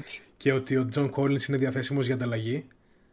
Δείχνει ότι ο Ντέαντρε Χάντερ, ο Ντέαντρε Χάντερ θα, έχει, θα είναι η δεύτερη επιλογή στην επίθεση του χρόνου. Βασικά η τρίτη, εντάξει, ο Ντεζόντε θα Ναι. κάνει προσπάθειες πάλι εννοείται. Ε, Κάνει και ο Μπογκντάνοβιτς. ο Μπογκντάνοβιτς θα είναι έκτος παίκτης σε αυτήν την ομάδα. Λες, ε, Ναι, οκ. ναι, ναι. Ε, πιστεύω ότι ο Ντε- ο Ντεάντρε Χάντερ μπορεί να κάνει μια χρονιά με 15 με 18 πόντους και πολύ καλά ποσοστά από το τρίποντο και ήδη παίζει τρομερή άμυνα από το 1 μέχρι το 4. Άντε από το 2 μέχρι το 4, δεν είναι τόσο γρήγορος. Και όντως θα είναι παίκτης κλειδί για να, το, δουλ- να δουλέψει όλο αυτό χωρίς το shooting του Ντεζόντε στην ομάδα. Τώρα είναι πολύ σημαντικό να δούμε το τι θα πάρουν για Collins πίσω, που όλοι λένε ότι δεν είναι. Δεν έχει τελειώσει από το market η Ατλάντα και ίσως θα αλλάξει Collins ή και Καπέλα. Που Αλλά γιατί επιτέλους- Γιατί να ανταλλάξει τον Collins; Δηλαδή, εγώ θυμάμαι ότι όταν ήταν υγιής ο Collins ήταν πολύ καλός στα playoff. Ήταν πολύ και στο καλός, shoot αλλά του έχουν, και στα rebound. έχουν Πες, μια... πες, πες. ένα σκεπτικό εδώ και ένα χρόνο ότι για κάποιο λόγο το Collins ε, Young δεν δουλεύει και ότι το Collins Capella, το Young Capella είναι πολύ πιο σημαντικό όταν έχεις εντάξει, το, τον Οκόγκου στον πάγκο, τον Obama Ντεμπάγιο, δεν ξέρω γιατί να έχεις τον Capella, αλλά τέλος πάντων. Ναι. Θα μπορούσαν να σου πάρουν ε, Capella για ένα πολύ καλό sixth man παγκίτη μαζί με τον Bogdan και να βάλουν τον Οκόγκου με τον Collins στη front court. Πιστεύω εύκολα. Αλλά θέλουν να ανταλλάξουν τον Collins, δεν ξέρω γιατί. ναι, ούτε και εγώ το κατάλαβα γιατί κιόλας τον πληρώσαν έτσι. Ναι, αρκετά καλό Τον συμβόλαιο. πληρώσαν, πληρώσαν. Όχι τον πληρώσαν, τον πληρώσαν. Την Παίρνει αλήθεια, πάνω, πιστεύω- παίρνει πάνω από ε, 5-6 εκατομμύρια παραπάνω από τον Ντεζόντε Μάρεϊ. Πιστεύω στην περίπτωση της Ατλάντα ότι δημιουργήθηκαν πάρα πολύ μεγάλες ευκαιρίες εξαιτίας του Ben Simmons με, με εκείνη τη, τη τρομερή φάση που πασάρει την μπάλα στο Φιλαδέλφια Ατλάντα. Άμα η Ατλάντα είχε χάσει εκείνο το παιχνίδι και δεν έφτανε στα finals της Ανατολής ο Γιάννης δεν τραυματιζόταν και ε, έχανε κανένα 4-0 ας πούμε σκούπα που και πάλι 4-1 δεν είχε χάσει νομίζω.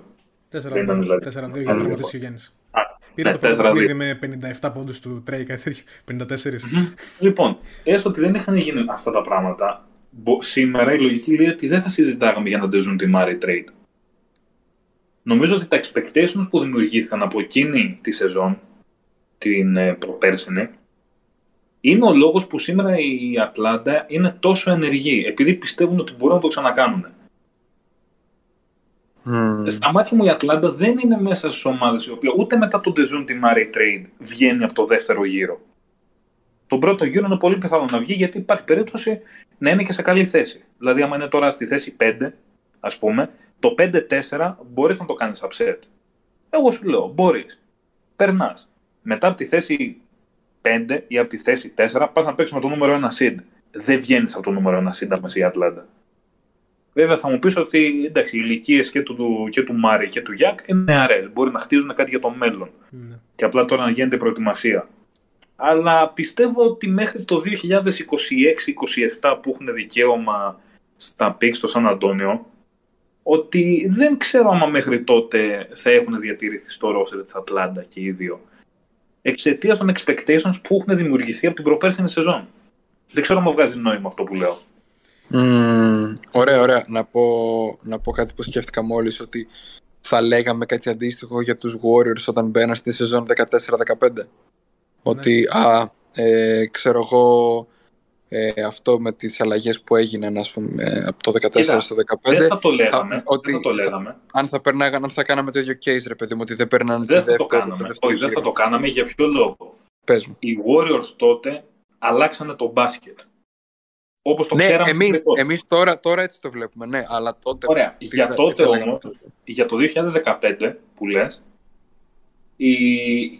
αρχικά μιλάμε για τους πρωταθλητές Warriors του 2015 ναι, μια μιλάμε για... πριν είχαν χάσει από του Clippers ε, αυτό, στο δεύτερο γύρο. Πρώτο. Ωραία, μια χρονιά πριν είχαν χάσει από τους Clippers. Αν θα λέγαμε τώρα με το Steve Kerr ότι θα μου έλεγε ότι θα κοπούνε δεύτερο γύρο, όπως είπαμε τώρα για τους ε, Hawks, λοιπόν, αν θα το έλεγες για τους Warriors τότε.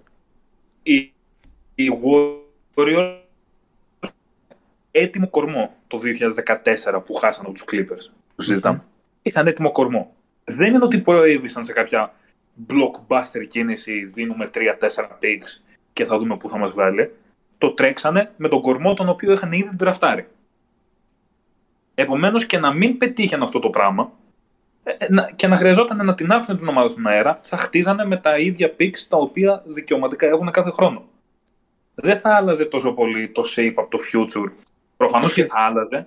Δεν λέω αυτό, δεν λέω αυτό. Ότι λέω αυτό που, το που είπες ότι ρε παιδί μου φέτος οι Hawks πιστεύεις δεν δε βγαίνουν από το δεύτερο γύρο ότι θα, ναι. θα μαξάρουν εκεί ότι αν θα έλεγες κάτι αντίστοιχο και για ναι. τους Warriors τότε το, αν θα λέγαμε ρε παιδί Εγώ πιστεύω έτσι, το προφανώς... έλεγε, επειδή, το ξέρω καιρό πιστεύω το έλεγε αυτό, αυτό εννοώ για το 2015 ναι. Ναι, ρε παιδί μου, ότι όπως κάνανε οι Warriors στο BAM τότε, ότι ίσως είναι κάτι που δεν μπορούμε να δούμε τώρα και ότι θα κοιτάμε λοιπόν, τα Χριστούγεννα τους Hawks να παίζουν και θα λέμε Wow, δεν το περιμέναμε αυτό. Το 2014 οι Warriors είχαν νομίζω ρεκόρ 47-35, 49-33, κάτι τέτοιο. Εκεί είναι το mid record. Και ο Στεφ wow. είχε 23 πόντους, 22 πόντους, 23 αγώνα και 7 assist. Ο Clay Thompson ήταν απλά ένας καλός σουτέρ και ο Draymond Green ακόμα δεν είχε μπει καν βασικός, ε, τότε έμπαινε βασικός. Ενώ οι άλλοι έχουν έναν παίκτη ο οποίος έχει γίνει All-Star και All-NBA second team. First, τι είχε γίνει ο Trey Young. Έχουν έναν Collins και έναν Καπέλα το οποίο είναι εξαιρετικό frontcourt και μια πολύ πιο έτοιμη ομάδα. Πιστεύω ότι το, αυτό, να, κάνεις, το, το να κάνεις το case ότι η Ατλάντα του χρόνου θα είναι contender είναι πολύ πιο εύκολο και λογικό από το να έκανες τότε το case στους Warriors ότι θα είναι contender, οι οποίοι Warriors εκείνη τη χρονιά έκαναν 67-15 και πήραν το πρωτάθλημα με λίγη τύχη στο τέλος με τους τραυματισμούς του Irving και του Love. Το 15. Ναι, ναι. Κοίτα. αυτό εννοώ. Αυτό θα το πω. Ναι. Απλά, ποια είναι η, η στοιχειώδης διαφορά, θεωρώ. Το 2014, οι Warriors, ε, 2014, οι Warriors είχαν ρεκόρ 51-31. Okay, Ήταν ομάδα η οποία ξεπέρασε τις 50 νίκες. Mm. Η, πώς το λένε, η Ατλάντα το 21 ήταν ομάδα η οποία ήταν πέμπτη θέση με 41 νίκες. 10 λιγότερες. Η Warriors ήταν έκτη θέση με 51 νίκες. Ναι, ήταν... Δηλαδή το επίπεδο των δύο ομάδων που φτάσανε, ας πούμε, οι Warriors απλά το πήρανε κιόλας, ενώ οι άλλοι φτάσανε στους τελικούς περιφέρειας, το πήραν την επόμενη χρονιά, το 2015. Progressively, οι Warriors από τις 51 νίκες πήγαν σε 60 κάτι. 67 νομίζω. 65-17, 67-17, νομίζω 67-15. Ναι, είτε σε 65 είτε σε 67. Την επόμενη χρονιά οι Hawks από το 41-31 πέσανε στα play-ins. Mm. Δηλαδή ότι ναι, δεν είναι ίδιο. Δεν το συγκρίνουμε αυτό καθε αυτό, απλά λίγο ναι, okay, έχει δίκιο σε αυτό ήταν ομάδα η οποία αποκλείστηκε ναι, μεν στο δεύτερο γύρο με 50 νίκες. Mm. Δεν αποκλείστηκε στα finals που πήγε εξαιτίας του τσίρκου της Φιλαδέλφια που το τίναξαν όλο στον αέρα την επόμενη σεζόν και λένε θα κάνουμε trade εδώ από εκεί. Ο Σίμονς λέει πάνω να παίξω Warzone, δεν παίζω μπάσκετ. Ε, δηλαδή, η Warriors ήταν ομάδα 50 νικών. Δεν μπορείς να πεις την επόμενη χρονιά ότι μια ομάδα με 50 νίκες δεν μπορεί να πάρει το πρωτάθλημα. Οκ. Okay. Εντάξει, δεν σου έλεγα κιόλας ότι τους είχα front runners. Μου έκανε πολύ μεγάλη εντύπωση όταν το πήραν το 2015. Πραγματικά μου έκανε. Γιατί πίστευα ότι ήταν το LeBron James Year το 2015. Δεν θα σου πω κιόλας ότι α, εγώ το περίμενα, ας πούμε κτλ. Απλά από τις 50 νίκες πήγανε σε 67. Από τις 67 πήγανε σε 72 και οδηγήθηκαν μετά σε ένα 3 pit με Kevin Durant αργότερα. Ε, σε ένα repeat, σε τρία πρωταθλήματα σε τέσσερα χρόνια. Ναι. Ναι. Ναι, ναι, το λέω. Τώρα η Ατλάντα είναι μια κατάσταση η οποία οριακά, για να καταλάβεις τώρα για το επίπεδο που μιλάμε το 2020, 41-31 και οι Hawks και οι Knicks. Ποιοι Στο Knicks tie με, break. με Julius Randle καλύτερο παίκτη. Να τριπλάρει Ναι, μέχρι να βρει το τρέλος στο παρκέ. Στη 40-57, στο 0-57, είχαν πλεονέκτημα έδρας οι Knicks. Δηλαδή δεν είναι το ίδιο πράγμα. Όντως. Οκ, ναι, στο, το ακούω. ότι- Το, Ναι, ναι, ναι, ναι, ναι. άποψη. Απλά λέμε ότι είναι, υπ- υπάρχουν πιθανότητες και όχι μία στο εκατομμύριο. Υπάρχουν πιθανότητες που η Ατλάντα πάει σε μία σεζόν 57 νικών του χρόνου, π.χ. 60 νικών. Ε, καλά, εντάξει, υπάρχουν πιθανότητες για τα πάντα σε αυτή τη ζωή. Τα έχουμε δει όλα. Δεν είμαστε να αποκλείουμε κάτι. Αυτό λέω, δεν είναι αμελητέα. η- Δεν είναι αμελητέα. Σίγουρα δεν είναι αμελητέα. Απλά στα μάτια μου η Ατλάντα δεν είναι καλύτερη ούτε από το Μαϊάμι για σειρά 7 παιχνιδιών, Σίγουρα. ούτε από το Μαϊάμι, ούτε από τη Βοστόνη, ούτε από το Μιλγουόκι, ούτε από τη Εκεί. Φιλαδέλφια. Ε, Θα μάθουμε. το, θα μάθουμε βλέπω, το σύντομα. βλέπω το case για Φιλαδέλφια, αναλόγως θα δείξει. Τη Φιλαδέλφια Rockets, Ωραία, θα πούμε πιστεύω τώρα, οι ότι οποίοι θα πήραν είναι ε, PJ βασικό. Tucker, ε, Danuel House Ναι. και ό, όποιον παλιό Rockets υπήρχε. Ο Εγώ Daryl να σου πω την Morey. αλήθεια, θεωρώ ότι του χρόνου θα είναι το κλασικό που λες ότι υπάρχει, βλέπεις το argument για τη Φιλαδέλφια. Όχι φίλε, θα είναι 23 βολές μέσω όρο ο Τζοέλ Embiid. Εντάξει, και δεν θα γίνει τίποτα. Γιατί κάπως θα πρέπει να κάνει τηλεοπτικά, ας πούμε. Να πω, για Μπορείς. το, να πω για τη Φιλαδέλφια και επειδή είμαι μεγάλος φαν και τον πιστεύω πάρα πολύ τον Harden σαν παίκτη. Έπαιζε στα playoff χωρίς hamstring, επισήμως, βγήκε Ναι. και το δήλωσε η ομάδα και έχει ξεκινήσει προετοιμασία ε, πιο νωρίς από κάθε άλλη χρονιά. Πιστεύει πάρα πολύ στην επόμενη χρονιά και εγώ τον πιστεύω πάρα πολύ σαν παίκτη και πιστεύω θα είναι και All-Star και άξιος ε, δίπλα στον Embiid. Να πω αυτό απλά για Harden. Ναι, μωρέ. Θα δούμε. Δεν, δεν ξέρω εγώ Έχει τι του άλλο να χρόνου πω. έτσι και Δηλαδή, αλλιώς είναι απλά το Chicago Bulls γέρο, οπότε. είναι και αυτό. Ωραία, ωραία. Ε, Bulls. Σε Ξεκινά, μια, σε μια ξεκινά. κίνηση όπου κάποιος θα έλεγε ότι είναι το μεγάλο ρεφιφί, κάποια ταινία του Ταραντίνο που γίνεται μια τεράστια κλοπή. Οι Celtics πήγαν, Έλα, οι κλοπή. Celtics πήγαν στη χώρα των καλαμποκιών και φυγάδευσαν τον Μάλκο Μπρόγκτον και απλά άφησαν ένα κιλό ηλιά καλαμών και μια μισή φέτα και τον πήραν στη Μασαχουσέτη. Έδωσαν απλά fillers με τον Nick Stauskas μέσα και ένα Α, πικ του αυτά. 2023 το οποίο θα είναι στο 25 και πάνω γιατί οι Celtics θα είναι καλοί. Ναι, Ακόμα ναι. και ένας Jay να τραυματιστεί, οι Celtics θα έχουν πάνω από 50 νίκες χωρίς πλάκα. Οπότε Ναι. πήραν πάμφθηνα έναν combo guard τον οποίο ήθελαν πάρα πολύ καιρό και πιστεύω ταιριάζει γάντι. Είναι ένας τρομερός παίκτης και Αυγέρη. Είναι, είναι χωρίς πολύ σύστημα. καλός. Ωραία. Ε, επίσης έχουν πάρει και τον Γκαλινάρι. Ε, τον υπογράψαν ελεύθερο. Και εκεί που θέλω να κατευθυνθώ κατευθείαν Ε, είναι ότι έστω ότι έχουμε repeat των, των φετινών τελικών, έστω ότι ξαναπάνε Celtics Warriors, πώς θα αλλάζουν με τον Brogdon και τον Καλινάρη; Πιστεύω ότι οι Celtics είναι ξεκάθαρα φαβορή σε ένα Celtics Warrior matchup εκτός αν ο James Wiseman είναι ο νέος ε, Kevin Garnett. Εμένα θα μου επιτρέψεις να μην Με απαντήσω τους, μέχρι με να τους δω. καινούριους, με τους καινούριους Ναι, ναι, για λέω τους ρε παιδί καινούριους μου. λέω. Δηλαδή, Μα και οι καινούργοι των Warriors είναι Έτσι. απλά οι rookies, δεν πήραμε παίκτες. μέχρι να δω, μέχρι να δω τον Clay Thompson να πατάει παρκέ και πώς θα είναι, εγώ αυτή τη- το ρίσκο δεν το παίρνω της απάντησης. Άρα αλλάζει εσύ λες. Εσύ λες ότι αλλάζει ρε παιδί μου. Τώρα με τον Brogdon και τον Καλινάρη, αν παίζαμε Α- ξανά με Αλλάζει τους πολύ Warriors, πιστεύω, ναι. Πρώτα απ' όλα είναι πολύ πιο Ο- deep ομάδα πλέον, έχουν 10 Ναι, εννιά- αλλά εννιά για παίκτες. Ναι, αυτό δεν θεωρώ- ναι. δεν είναι argument καν Ναι. αυτό. Δεν θεωρείται ότι είναι argument. Προφανώς και οι Celtics είναι πολύ πιο stacked με αυτές τις δύο κινήσεις, γιατί είναι παίκτες οι οποίοι ήταν κομβικοί στο, σε, στις ομάδες που αγωνιζόταν και στην Ιντιάνα. Όταν η Ιντιάνα προσπαθούσε να κυνηγήσει κάτι βασικά, τη σεζόν του 20 ας πούμε την είσοδο στα play-off, και ο Γκαλινάρη έχει αποδείξει την αξία του όλα αυτά τα χρόνια. Και είναι και χρήσιμες ανάσες ο Γκαλινάρη. Για, το, Ε, για να, τον πω για τον χώρο. Καλιντα- να το πω για τον Καλινάρη ότι δεν είναι απλά ένα στοιχείο ρολίστα. Π.χ. οι Warriors παίρνουν τον Ντιβιντσέντζο. Δεν είναι τέτοιο. Ο Γκαλινάρι έβαζε πολύ καλούς, πολύ καλούς, πολλούς πόντους στην Ατλάντα με πολύ καλό efficiency. Ήταν τους καλύτερους σούτερ βολών και τριπόντων στη Λίγκα. Και δίνει ένα stretch four που δεν, δεν πιστεύω ότι να, το ξανα, να ξανακάνει η ίδια χρονιά ο Χόρφορντ του χρόνου. Που έχει και το fade away. Τα πάντα έχει. Ο Γκαλινάρι είναι εξαιρετικός. Δηλαδή, Αλλά πολλές ναι, φορές ναι, θα ακριβώς. αποστάρει χαμηλά και θα γυρίσει με fade away. Ναι, είναι πάρα πολύ καλός scorer και είναι πολύ underrated pickup. Είναι, δεν είναι καν πλημμένο, είναι ακόμα σε πολύ καλή κατάσταση και πιστεύω θα βοηθήσει πάρα πολύ τη Βοστόνη. Μόλις μετέφρασε στο WhatsApp σαν κλειμένο. Ναι. Εδώ και πολύ καιρό το κάνουμε αυτό που ζεις. Ε, ε, λοιπόν, τι ήθελα να πω; Ήθελα να πω κάτι Να σε ρωτήσω κάτι σχετικά για με τώρα, τον επειδή Brogdon. ρώτησες πριν Α, εσύ. ναι. Ναι, ναι, ναι, ναι. ναι. Πώς δουλεύει το backcourt Malcolm Brogdon, Marcus Smart; Επιθετικά Ναι, ναι, αυτό θα- γιατί αμυντικά είναι τρομερό. Ωραία, ωραία, ωραία, ωραία. Επιθετικά. Επιθετικά. Ε, ωραία, τι θα παίζουνε, τι θα παίζουνε, ρε φίλε; Ε, Θα έχει η την μπάλα- στο- Στους Jays και Aizo. Ε, όχι, Όχι, δεν είναι όχι. είμαστε μια χρονιά πίσω.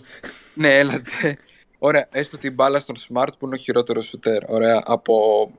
Ωραία, έχεις Πιστεύω Brogdon, ότι έχεις ο Brogdon θα Brogdon, είναι ο playmaker. Tatum. Ωραία, έχεις Brogdon, Smart, Tatum, Brown και Time Lord έστω. Ωραία, από αυτούς που είπα τώρα, ε, ο playmaker, playmaker χειριστής μπάλας χειρότερος σουτέρ είναι ο Smart. Ωραία. Ε, αν δεν λέω κάτι νομίζω λάθος. ότι ο playmaker θα είναι ο Brogdon σε αυτή την πεντάδα. Είχε φτάσει Άλλο στο- playmaker. Άλλο play, playmaker είναι ρε παιδί με αυτός που θα ξεκινήσει να κάνει.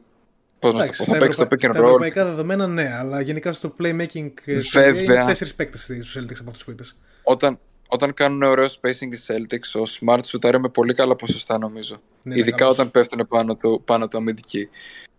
Οπότε, ε, ποιον είχαν πέρσι αντί για. Ε, πέρσι είχαν πέρσι. Τώρα πριν ένα μήνα είχαν Είχαν τον Smart, Derrick Tatum. White ουσιαστικά να κάνει Ναι. αυτή την πεντάδα. Τον Derrick White. Οκ, είναι αναβάθμιση σίγουρα. Ναι. Είναι πολύ αναβάθμιση αυτό. Ε, δεν ξέρω κατά πόσο, θα, κε- πόσο εύκολα θα κέρδιζαν Warriors αν είχαν τον, ε, τον Brogdon. Και δεν το λέω σαν Warriors σαν μυστήρας. Το λέω ότι οκ, θα κάνει το, κάποιο playmaking ο Brogdon. Δεν ξέρω αν λύνει τα προβλήματα που έχουν στην τέταρτη περίοδο οι Celtics. Που απλά υπολειτουργούν, να το θέσω απλά. Αυτό, εκεί θέλω να Κοίτα. καταλήξω. Γιατί ο Για Brogdon το- είναι τρομερό το φτερό περσινό. και αμυντικός, αλλά αυτό. Και για το σουτέρ, έτσι. περσινό που λες, για τους, τα finals, ας πούμε, τους Warriors, δεν, Μμμ. είναι, δεν θεωρώ εγώ ότι είναι σωστό argument αυτό. Με ποια έννοια. Αν δεν ήταν ο τραυματισμός του Middleton, θα πέρναγε η Βοστόνη το Milwaukee. Εγώ πιστεύω ότι δεν θα το πέρναγε. Επομένως τώρα δεν θα είχαμε αυτή την κουβέντα. Κανένας δεν πιστεύει ότι θα παίρνει και το Milwaukee Celtics πιστεύω. Ναι, δηλαδή νομίζω κιόλα ότι όποιος το πίστευε, εντάξει, πρέπει να, να μην είναι και λίγο στα καλά. Πρέπει του. να είναι πολύ λευκός και να κατοικήσει βοσκόνη. Είναι απλά αυτό. δηλαδή ε, και η, Wo- και η Βοστόνη μπορούμε να πούμε ότι όχι συγκυριακά με την έννοια να τους το πάρουμε από πάνω τους αυτό που καταφέρανε προφανώς έτσι. Αλλά Όχι, παίξαν ναι, ήταν, το Brooklyn, το οποίο ήταν τέσσερις ντίβες ξέρω εγώ όλη τη σεζόν Και ο Bruce και Brown. ένας Patrick Mills που προσπαθούσε να κάνει ό,τι μπορούσε. Λοιπόν, εκτός αυτό μετά, στον επόμενο γύρο παίξανε με τους μισούς, με τ- μισούς εισαγωγικά, ε, δηλαδή 35 εκατομμύρια off the books, πόσο ήταν το συμβόλαιο του Middleton. Ναι, είναι αρκετά. Το κάπου τόσο. Ναι, δηλαδή παίξανε χωρίς 35 εκατομμύρια οι άλλοι, ας πούμε, και τον δεύτερο superstar, αν μπορούμε να τον αποκαλέσουμε έτσι της ομάδας. Εγώ θεωρώ ότι μπορούμε να το Και στο καλέσουμε. τελικό, εντάξει, με το Miami ήταν fair and straight, Όχι. αλλά και πάλι Ο, ο Tyler, ο φτάσανε Tyler ένα Hero ήταν μακριά. τραυματίας. Ο Tyler Hero ήταν τραυματίας όλη τη σειρά. Εκτός αυτού, φτάσανε ένα σουτ μακριά. Ναι. Εκείνο το σουτ του Butler. Ναι, ναι. Τον οποίο φίλε, εγώ τον δικαιολογώ προσωπικά full. Ο τύπος πρέπει να είχε παίξει 48 λεπτά. ναι Άμα δεν κάνω λάθος. 48 έπαιξε. Πόσα; Έπαιξε 48 στο Game 6 και 46 στο Game που λες εσύ. Α, του δώσανε και δύο λεπτά ξεκούραση. Εντάξει, κάτι είναι γι' αυτό. Δηλαδή ο άνθρωπος δεν άντεχε να πάει παράταση. Το βλέπε. Ε, εντάξει, θα το πάρω γιατί εγώ μας έφτασα μέχρι εδώ και ό,τι γίνει. Α πούμε. Ε, και η Βοστόνη δεν είναι δηλαδή ότι έκανε τόσο πολύ dominate. Οι Warriors ήταν dominating στα playoff. Είχαν πολύ πιο εύκολο path, Πραγματικά μπορούμε να ήτανε- πούμε. όμως. Ωραία. Είχαν πιο Τότε- εύκολο path. Τότε, Mm, αν ναι. είχαν. Ωραία, ήθελα να πω ότι εγώ το, αυτό που είπα, ότι αν θα νικάγαν μια σειρά όπως τους τελικούς με τον Brogdon, το απλά απλά για να δούμε σαν metric ότι όντως έχει γίνει καλύτερη ομάδα και πόσο καλύτερη έχει γίνει. Ε, ναι, εντάξει, Ε, αυτό. αυτό. δεν τίθεται. Οπότε Ναι, α, με έχει τους, γίνει με, τους καλύτερη Bucks, με τους Bucks, ωραία, έστω ότι παίζουν με τους Bucks, με τον Brogdon, πάλι αλλάζει κάτι, δηλαδή έστω ότι βρίσκονται φέτος αυτά τα δύο roster, πώς θα αλλάζουν με τον Brogdon. Αυτό, αυτό είναι το point. μου. Οκ, το- είναι πολύ καλύτερο νομίζω το point άμα, άμα ρωτήσει με τους Bucks γιατί είχαν actual ε, κέρδισαν και είχαν ε, ελλείψη Bucks. Πιστεύω ότι οι Αυτό, Bucks αυτό. παραμένουν η καλύτερη ομάδα στο NBA. Ναι. Αν όχι top 2. Και πολύ underrated pick-up το Joe Ingles. Ναι, είναι πολύ ωραίο pick. Πολύ ωραίο. Μμμ. Οπότε τι κερδίζουν τώρα οι Celtics ακριβώς; Κερδίζουν playmaking, κερδίζουν, ε, okay, κερδίζουν ε, ομάδα, ωραία, ωραία. Ε, άμυνα, κερδίζουν depth. Στα matchup που έχουν μπροστά τους, γιατί πρέπει να περάσουν, ή τους, ε, πρέπει να περάσουν και τους Bucks και το Miami και δεν ξέρω κι εγώ Λοιπόν, ποιος κοίτα, θα δεν χρειάζεται να τους περάσουν όλοι, όλους, επειδή η λογική λέει ότι η Βοστόνη θα είναι στην πρώτη τετράδα, αν όχι στην πρώτη τριάδα. Έστω ότι περνάνε, θα να περάσουν ένα τους Bucks, τους περνάνε τους Bucks με αυτή την προσθήκη. Ε, πρέπει να δούμε τον μπάσκετ που θα παίξουν με τον πάνε στο Γιάννη το κούμπο. Δεν θεωρώ ότι κάποιος μπορεί να σταματήσει τον Αντετοκούμπο. Και εγώ αυτό θεωρώ. Δεν εννοώ για το αλλά- πάσχο, ας πούμε, μέχρι την κούπα. Αλλά ο περιορισμός του Αντετοκούμπο in-game έχει δείξει ότι καμιά ομάδα, άμα δεν κάνω πολύ μεγάλο λάθος, δεν μπορούσε να το κάνει φέτος. Εκτός βέβαια από τη σειρά με τη Βοστόνη που ο Αντετοκούμπο προσπάθησε να το πάρει μόνος του στην κυριολεξία. Μμ. Ναι. Στα Οπότε- υπόλοιπα, ακόμα και στη regular season και στην πρώτη φάση του playoff, όπως και τα τελευταία δύο χρόνια γενικότερα σαν σύνολο, ο Αντετοκούμπο πρέπει να είναι ο πιο dominating παίκτης που έχει πατήσει τα τελευταία. Να μην υποτιμήσουμε και τον LeBron βασικά. Μαζί με τον LeBron James στο παρκέ. Αν- Είναι unstoppable force. Ο πιο dominating Ναι, ναι. παίκτης που έχει πατήσει στα παρκέ τα τελευταία χρόνια είναι ο Νίκολα Γιώκητς. Ω, Εντάξει, εγώ το εννοώ με την έννοια του force, ρε παιδί μου, ξέρεις. Τι είναι ρε, Του- Jedi- του Jedi Master είναι, Jedi είναι ο Γιάννης Αντοκούμπο. Λοιπόν, ε, τώρα που είπα Νίκολα Γιώκητς, για να κλείσουμε με, ακόμα- Ω. με ακόμα ένα contender. Ο Νίκολα Γιώκητς πήρε το Supermax το ακριβότερο συμβόλαιο στην ιστορία της Λίγκας. Πα- Πράγμα που σημαίνει ότι στα γύρω στα 30 χρονών, 32 αν δεν κάνω λάθος, θα είναι στη Σερβία πάνω σε μια μαξα με άλογο και θα παίρνει 60 εκατομμύρια το χρόνο. 60 εκατομμύρια το χρόνο, πενταετέ. Ε, πήρε το πρώτο ha- ε, one quarter of a billion συμβόλαιο, πάνω από 250 στη Λίγα. Okay. Και Βέβαια. οι Nuggets, για να πω και αυτό. Βασικά πες για αυτό το συμβόλαιο. Πες, Αυγέρη. Εγώ θα έλεγα ότι το cap space αυ- θα αυξηθεί στα χρόνια που μας έρχεται, οπότε δεν είναι τόσο τρομακτικό όσο μπορεί να ακούγεται. Πολύ καλό Θα take. ανοίξει- Αυτό είπε ο Ντρέι ανοίξει Γκοντάλο χώρες. στο Twitter πρόσφατα. Λέει δεν πρέπει να σκεφτόμαστε τα λεφτά, αλλά το ποσοστό του cap που πηγαίνει σε ένα παίκτη. Μμ. Τέλος πάντων, Συνέχισε. οι, συνέχισε. οι Nuggets έκαναν κάποιες πολύ ωραίες προσθήκες. Αρχικά έκαναν trade τον Will Barton που επιτέλους θα τον δούμε με άλλη φανέλα μετά πάρα πολλά χρόνια. Και τον Monte Morris, όπου εκεί πέρα έχουν τον Bones Highland, άρα δεν χρειάζεται τον Monte Morris. Και πήραν πίσω τον ε, E. Smith, ο οποίος θα είναι η 13η ομάδα στην καριέρα του και είναι ρεκόρ αυτό, να το πούμε. Άξιο αναφοράς. Ποιο Και- ήταν ο προηγούμενος στη Μάσια που είχαμε παίξει ένα quiz. Ο παίκτης που είχε τις περισσότερες ανταλλαγές στο Μαρίζα, NBA. Μαρίζα, Μαρίζα. Ναι, Τρέβορα Ρίζα. Ε, και πήραν τον KCP, ο οποίος θεωρώ είναι εξαιρετικό fit ε, με τον Νικόλα Γιώκητ. Παίζει, είναι ο καλύτερος αμυντικός στα φτερά που θα. Όχι στα φτερά, στα wings. Το ίδιο είπα. Στα guards. Ε, που είχαν τα τελευταία πέντε χρόνια. Σουτάρει από τη γωνία με 45% τρίποντο. Που ο Νικόλα Γιώκητς είναι master στο να βρίσκει το σουτάρο του στη γωνία. Το έχουμε δει και σε buzzer beaters και σε game winners και στα πάντα. Και πήραν και τον Bruce Brown με 13 εκατομμύρια για δύο χρόνια. Απίστευτο. Πολύ ωραίος ο προσθήκη. Bruce Brown. Ωραίο Πολύ pick-up. ωραίος ο Bruce Και τον Brown. DeAndre Jordan και να το αφήσουμε αυτό εδώ. Το Θα οποίο φύγει. Denver για του χρόνου είναι ένα τεράστιο ερωτηματικό. Ναι, συμφωνώ. Στάντερ Γιατί θα είναι στην ερωτηματικό; πρώτη πεντάδα, εξάδα βασικά. 1000% θα είναι στην πρώτη εξάδα. Δεν τους βλέπω να πέφτουν έξω από τα play-ins. Ε, να πέφτουν βασικά ξέρεις, πάνω στα play-ins, στο θέσει 7-10. Αλλά το θέμα είναι, δεν γνωρίζω εγώ προσωπικά, τώρα δεν ξέρω αν γνωρίζετε εσείς, ε, πείτε, κάτι για επιστροφή Τζαμάλ Μάρι, συγκεκριμένο. Δηλαδή, ξέρεις, κάτι συγκεκριμένο. Γυρνάει τότε. Ε, μπορώ να σου πω εγώ. Όπως επίσης και δεν γνωρίζω για Michael Porter Jr. Ωραία. Μπορώ να σου αναφέρω τι τελευταίες. Ε, για αυτές. Βασικά τι είχα διαβάσει τελευταία φορά. Ο Τζαμάλ Μάρι υπήρχαν φήμες ότι μπορεί να γυρίσει μέχρι και στα playoff που έκαναν deep playoff run. Τις οποίες φήμες διέψευσαν, αλλά για να υπήρχαν αυτές οι φήμες σημαίνει ότι ήταν πολύ κοντά.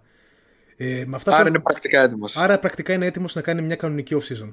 Ο Michael Porter Jr. έχει από τους πιο ε, ιδιαίτερου τραυματισμού στον αθλητισμό και γενικότερα σε, σαν τραυματισμός. Είναι η μέση του. Η Αυτή, με τη μέση δεν μπορείς να, να προβλέψεις πολλά πράγματα.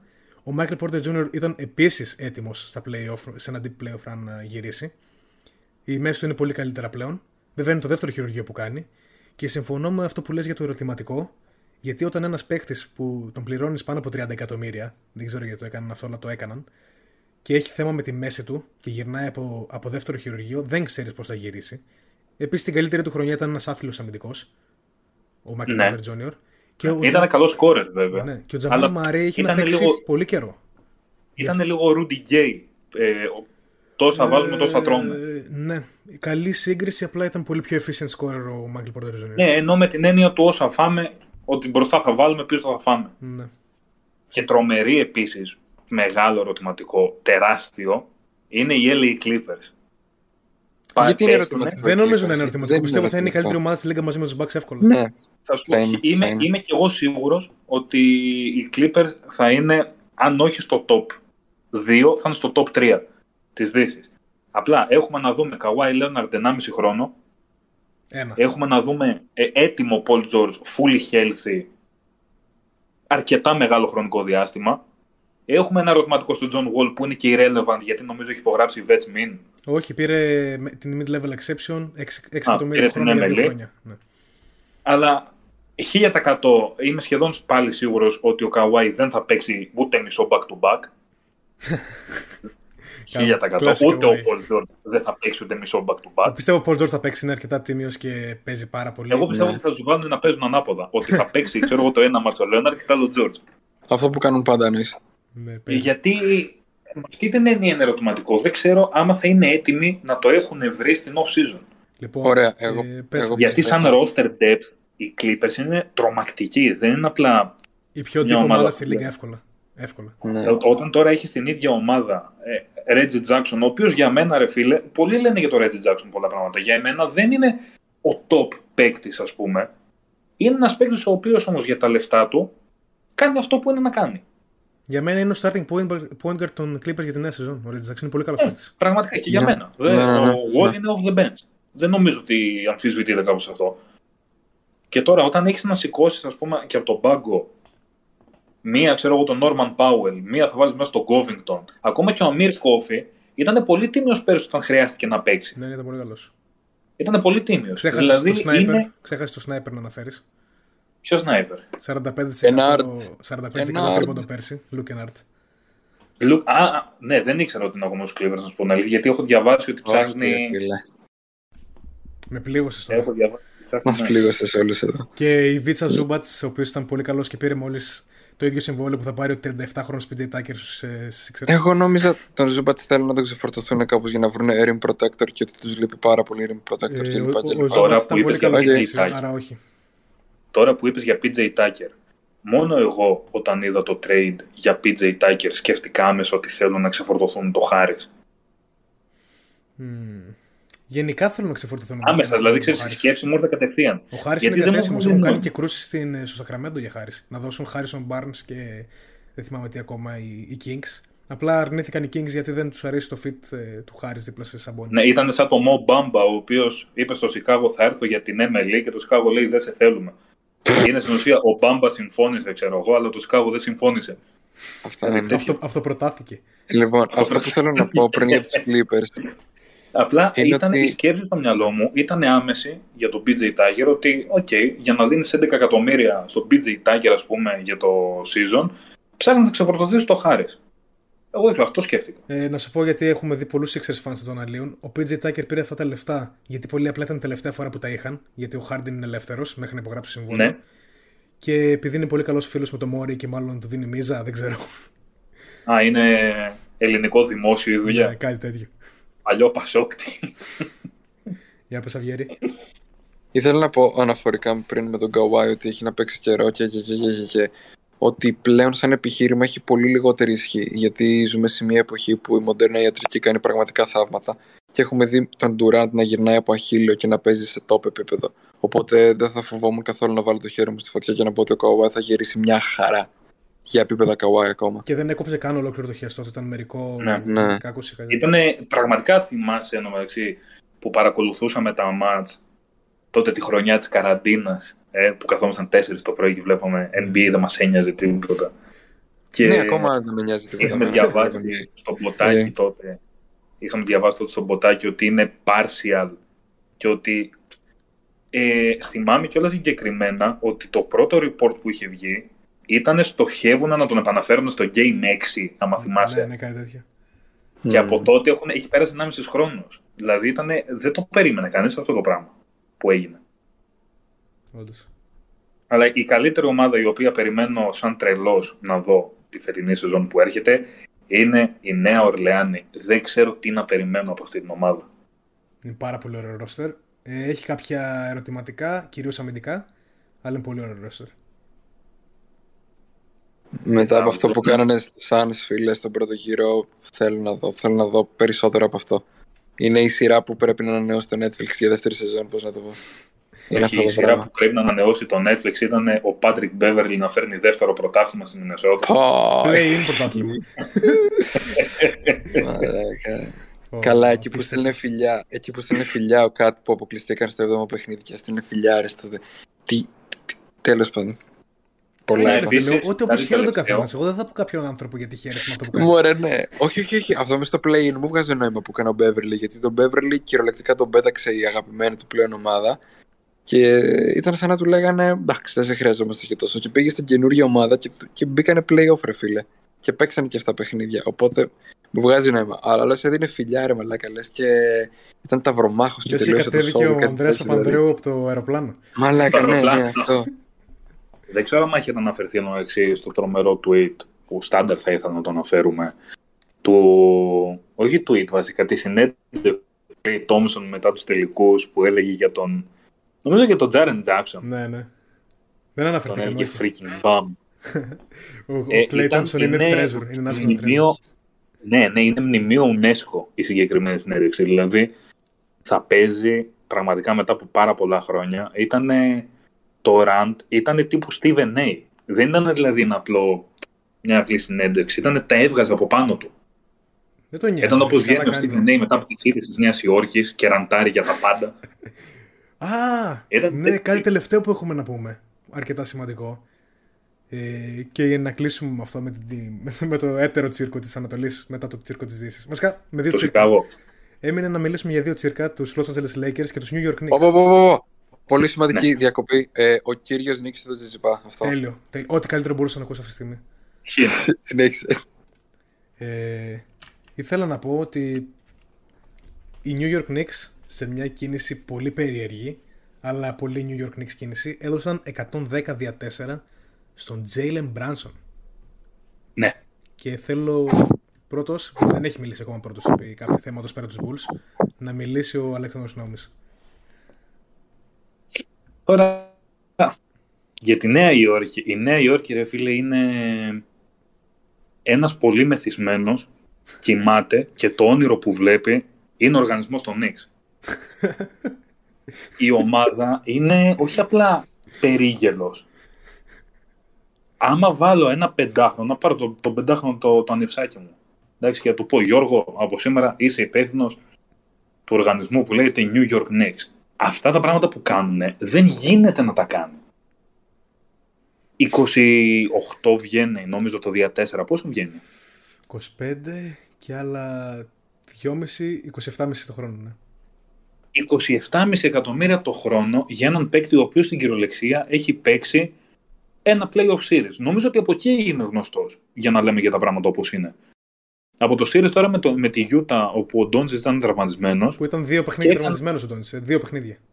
Ναι, δύο παιχνίδια. Και ο Μπράνσον έκανε κάτι 27 28 κάτι, κάτι τέτοια. Στη Utah, η οποία έτσι και αλλιώς είναι μια τέρμα προβληματική άμυνα στα πλαίσια της περιφέρειας και των, και των Wings. Ακριβώς. Δηλαδή δεν είναι δύσκολο ένας παίκτης να βάλει 30 στη Utah.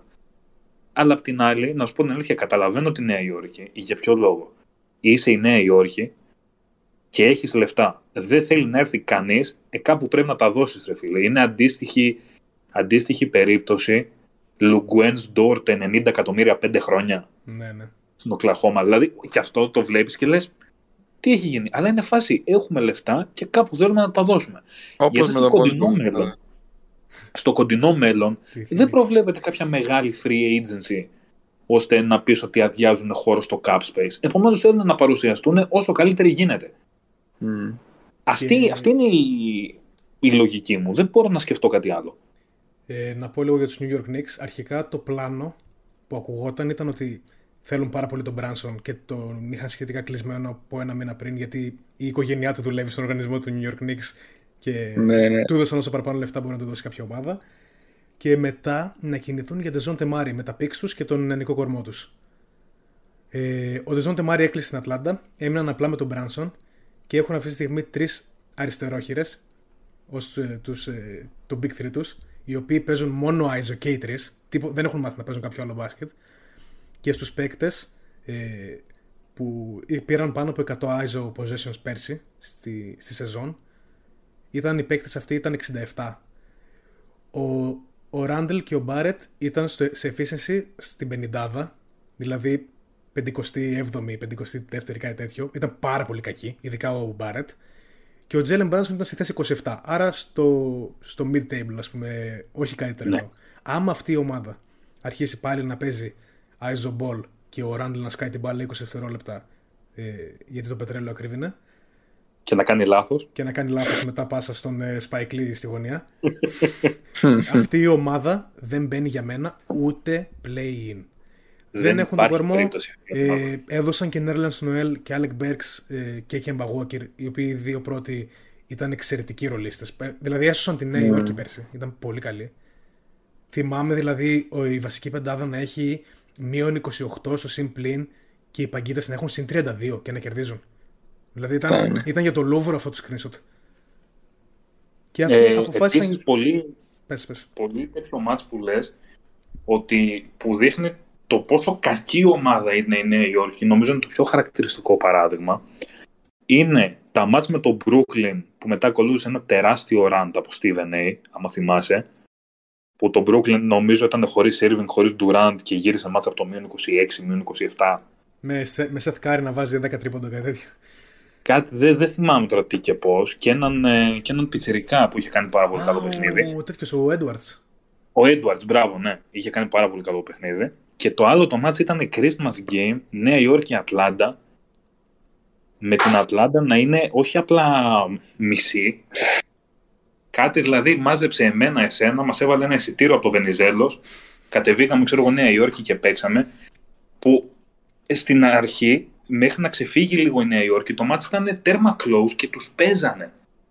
Δηλαδή αυτό που λες, η μπάλα Τζούλιους Ράντλ 20 δευτερόλεπτα, λάθος πάσα στη γωνία σπάει κλεί για 30 λεπτά για να κερδίσει τώρα η Νέα Υόρκη, ξέρω είχε κάνει triple double ο Κέμπα. Άλλο που μεταξέφυγε το σκορ. Δεν ξέρω. Άλλο αυτό. Ο Κέμπας στη χειρότερη δηλαδή... σεζόν της καριέρας του, εντάξει. Ναι. Ε... Πού βλέπεις ενώ μεταξύ το pick-up του Κέμπα να γίνεται; Ε, πιστεύω.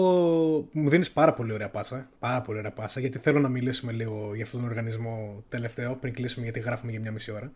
Πιστεύω ότι ο Κέμπα Γόκερ είναι δεν υπάρχει σενάριο που δεν καταλήγει στους Los Angeles Lakers και να Στο γελάμε, και, να γελάμε ναι. και με αυτόν και με τις Lakers. Ναι. Και τώρα θέλω να μιλήσεις λίγο για τους Los Angeles Lakers, γιατί άμα πω εγώ θα πω πολλά και. Λοιπόν, αρχικά να πω ότι πέρσι ήμουν από τους ανθρώπους που πίστευα τους Lakers. Εντάξει, λάθος. Ναι. Δεν υπήρχε κάποιος, ε, κάποια λογική στατιστική, ας πούμε, που να επαλήθευε την πίστη που είχα στους Los Angeles Lakers, αλλά έλεγα ότι εντάξει, λίγο LeBron, λίγο Davis, μέχρι που είδα το πρώτο παιχνίδι. Δηλαδή αυτό που λέω τώρα, ναι, αυτό που λέω τώρα ότι τους πίστευα, προφανώς είναι σε μια κουβέντα που είχα πέρσι τον Ιούλιο, Αύγουστο, κάπου εκεί. Όταν είδα το πρώτο παιχνίδι με τους Warriors και είδα τον Russell Westbrook να προσπαθεί να παίξει pick and roll με τον Anthony Davis, το Gent Baseball να μην ξέρει πού βρίσκεται, μέσα στο παρκέ, το Λεμπρόν να έχει αράξει σε 45 μοίρες και απλά να περιμένει την μπάλα, λέω δεν θα δουλέψει αυτό το πράγμα με τίποτα. Συνέχιζα να είχα λίγο, λίγες παρεστήσεις, παρόλο και το 0-4 ή 0-5 της pre-season, γιατί έλεγα εντάξει pre-season είναι ένα game, είναι λίγο θα βρεθεί. Μετά τα πρώτα τρία παιχνίδια, είχα μιλήσει εδώ συγκεκριμένα με το Θωμά, που είχα πει ότι αυτό το τσίρκο δεν θα μπει ούτε play-ins στα τρία παιχνίδια οι Lakers, εντάξει, πολύ κακά χτισμένη ομάδα. Φέτος προσπάθησαν λίγο να τους μαζέψουν αυτό το πέρσι. Αρχικά να ρίξουν και λίγο το μέσο όρο ηλικίας που είχαν γίνει το retirement home, να πούμε. Αλλά οι κινήσεις που κάνανε, θεωρείς εσύ ότι τους ξεκολλάνε από την 11η θέση; Πιστεύω οι κινήσεις που έκαναν είναι κινήσεις σε επίπεδο ομάδα που σχεδόν να, να κατακτήσει την Ευρωλίγκα. Ναι. Έχει πάρει το Χουάν, το Σκάνο Άντερσον, τον οποίο τον αγαπώ για την Oakland Legend, αλλά δεν είναι παίκτης NBA πλέον. Επίσης, νομίζω είναι, είναι και Μεξικανός, οπότε είναι φίλος μας. Ναι, ναι. Ε, πήραν, ε, ανανέωσαν Wayne Gabriel και Stanley Johnson Stanley απλά Johnson. επειδή είναι μικροί και αθλητικοί και οι όλοι οι υπόλοιποι γέροι που είχαν δεν τους μπορούσαν να πληρώνουν κουνηθούν. 1,9 εκατομμύρια, Ναι. θα έλεγε κάποιος. Ε, έδωσαν την mid-level στον Lonnie Walker, ο οποίος είναι σαφέστατο downgrade από τον Malik Monk, ο οποίος πέρσι έσωσε τη σεζόν των Lakers. 1000%. Όσο Ο μπορεί να Malik έχεις σωθεί. Monk Ο Μαλίκ Μονκ, άμα θυμάσαι, νομίζω πέρσι το Γενάρη ήταν ή πέρσι το Φλεβάρι που είχαμε κάτι κουβέντες και λέγαμε ότι είναι η ομάδα του Μαλίκ Μονκ που πέταγε κάτι σε 18, 20, 25. Ήταν, ήταν τρομερός, όντω ήταν τρομερός. Ήταν ένας μήνας ο οποίος ήταν πραγματικά ο λόγος που οι Lakers φτάσανε έστω και να διεκδικούν τα play-ins. Πραγματικά. Ε, πιστεύω ότι για πέρσι δεν φταίει καθόλου ο Westbrook. Φταίνουν αυτοί που τον έφεραν και πίστευαν ότι μπορεί να φυτάρει σε μια ομάδα με τον LeBron και τον Anthony Davis στο 4, γιατί έρχεται να πάει στο 5. Μμμ. Και άμα δεν δούμε κάποια συνταρακτική κίνηση όπως ε, κάποιος να βάλει βόμβα στο σπίτι του Σον Μάρξ και να δώσει τον Irving για Westbrook ή κάτι παρόμοιο, οι Lakers δεν μπορούν να σωθούν. Ο μόνος τρόπος να σωθούν είναι να κάνουν κάποιο trade. Ο Talen Horton Tucker δεν είναι ο παίκτης που πίστευαν. Ε, τα minimums που υπογράφουν δεν είναι οι παίκτες που κάνουν διαφορά καθόλου μα καθόλου. Με την Ο- καμία. Ο Austin Reeves δεν θα γίνει ο νέος Clay Thompson για να του σώσει. Ο νέος Καρούζο. Ούτε, ούτε καν Αυτά ο νέος ήταν τα Καρούζο. expectations. Ούτε καν ο νέος Καρούζο. Αλλά καλός παίκτης, εντάξει. Respect στον Austin Ναι, Reeves εντάξει. από το πουθενά βγήκε. Το παιδί undrafted και βοήθησε πάρα πολύ. Ο Λεμπρόν είναι στα 38. Ο Davis έχει να πιάσει λέει μπάλα από τον Απρίλιο ενώ έχουμε φτάσει Ιούλιο. Ο Russell Westbrook είναι ο μόνος που προσπαθεί. Ε, η μόνη ηλιακτίδα ελπίδας που έχουν είναι ο προπονητής τους, ο οποίος φαίνεται ότι δεν μασάει. Έχει βγει από το Σαγκινό Michigan. Έχει φάει σφαίρα στα μούτρα. Δεν θα μασίσει σε κανένα LeBron και- και Westbrook πιστεύω. Και δεν ξέρω, πιστεύω ότι απλά ο LeBron κάθεται εκεί γιατί έχει τις δουλειές του στο LA και όλες τις business Ναι. του. Δεν θέλει να κερδίσει τόσο πολύ πλέον. Και πιστεύω ότι θα είναι και κακό για την εικόνα του να ξαναφύγει. Ναι, δεν χρειάζεται να ξαναφύγει. Δεν νομίζω ότι τον νοιάζει να ξαναφύγει. Μπορεί κάπως αυτή η ομάδα Απλά- να γίνει contender, αλλά δεν το βλέπω εγώ. Μα... Το μα- ερώτημα που προκύπτει, το συμπερασματικό ερώτημα. Οι Lakers είναι ομάδα η οποία μπορεί να μπει στα play-ins. Με Ναι. τα δεδομένα ότι υπάρχουν σίγουρα τέσσερις χειρότερες ομάδες στα μάτια μου. Προφανώς Συμφωνώ. είναι η San Antonio Spurs, η Houston Rockets, η Oklahoma και το Sacramento. Δεν, δεν ε, βάζω το χέρι μου σε φωτιά για το Sacramento, αλλά συμφωνώ, οκ. Ε, και ένα ερωτηματικό για μένα που είναι το Portland, με την έννοια ότι ένα Portland με Damian Lillard μπορεί να φτάσει στη δέκατη θέση. Εγώ σου λέω ότι δεν ξαναπειράξουν κάτι άλλο ρε, και το roster είναι αυτούσιο. Όπως είναι τώρα, με Jeremy Grant κτλ. Απλά με Damian Lillard. Ναι. Είναι ένα roster το οποίο μπορεί να πάρει τη δέκατη θέση των play-ins από τους Lakers. Εγώ πιστεύω ότι αυτοί οι Blazers μπορούν να πάρουν και πολύ ψηλότερη θέση. Αλλά καταλαβαίνω το point σου. Ναι, συνέχισε. Ναι, ναι, άσε το ψηλότερο. Άμα, είναι, άμα οι Lakers έχουν άλλες 10, ας πούμε, άμα είναι μέσα στις 10 καλύτερες ομάδες της Δύσης αυτή τη στιγμή. Για μένα δεν είναι. Να τις πάρουμε με τη σειρά. Clippers, Ναι, Phoenix Suns. Suns, Clippers, 2. Warriors, Δύο. Τρία, Nuggets. νομίζω τρία. Εγώ θέλω να βάλω τον Dallas. Όχι για κανέναν άλλο λόγο. Ε, Οκ, απλά δεν τους βάζουμε σειρά. Ναι, συμφωνώ. Α, ναι, ναι. Οκ. οκ, ναι, ναι. Είπαμε Suns, ε, Clippers, Warriors, Dallas, Clippers. Nuggets, Grizzlies. Grizzlies. Σίγουρα Nuggets, Grizzlies. Grizzlies. Grizzlies μπορεί να είναι και νούμερο ένα seed του χρόνου, χωρίς πλάκα. Ε, δεν νομίζω γιατί ο Jaren Jackson Jr. είναι 4 έως 6 μήνες έξω. Έχεις δίκιο, έχεις δίκιο, ναι, ναι. Ναι. Ε, Περιπλέκονται λίγο. Έξι Και ομάδες. νομίζω χάσανε και Kyle Anderson η Memphis. Ναι, πήγε στη Μινεσότα, πολύ ωραίο pick-up. Ωραίο pick-up, αλλά το Memphis τι είχε κάνει; Ε, ήταν η πιο deep ομάδα, draftер αυτούς που ήθελε και απλά θα τρέξει την ίδια deep ομάδα. Εγώ νομίζω ότι Dylan Brooks Ε, παίζει κανονικά, αλλά παίζει να είναι θα διαθέσιμος. τρέξουν. Ναι, ναι. Mm. Ε, έξι ομάδες, 7η Μινεσότα σίγουρα είναι μέσα σε αυτές. Ναι. Ε, New Orleans που την ξέχασα. Τελεκάνη. Ναι, ναι, ναι. 8. 9 Utah. 9 Σίγουρα είναι Μμ, καλύτερη Δεν επιλογή. ξέρω για Utah. Ε, ίσως η Utah να πάει προς tanking. Άμα... Όχι, η Utah, η Utah για εμένα ρε φίλε είναι από 8 μέχρι 10. συμφωνώ. Είναι της σελίδα που μας έρχεται. Πα, παρά είναι Αλλά καλός θα είναι παίκτης ο με- Μίτσελ, ναι, συμφωνώ. Ε, και εκεί, δηλαδή, μιλάμε για τους Lakers αυτή τη στιγμή με το υπάρχον roster.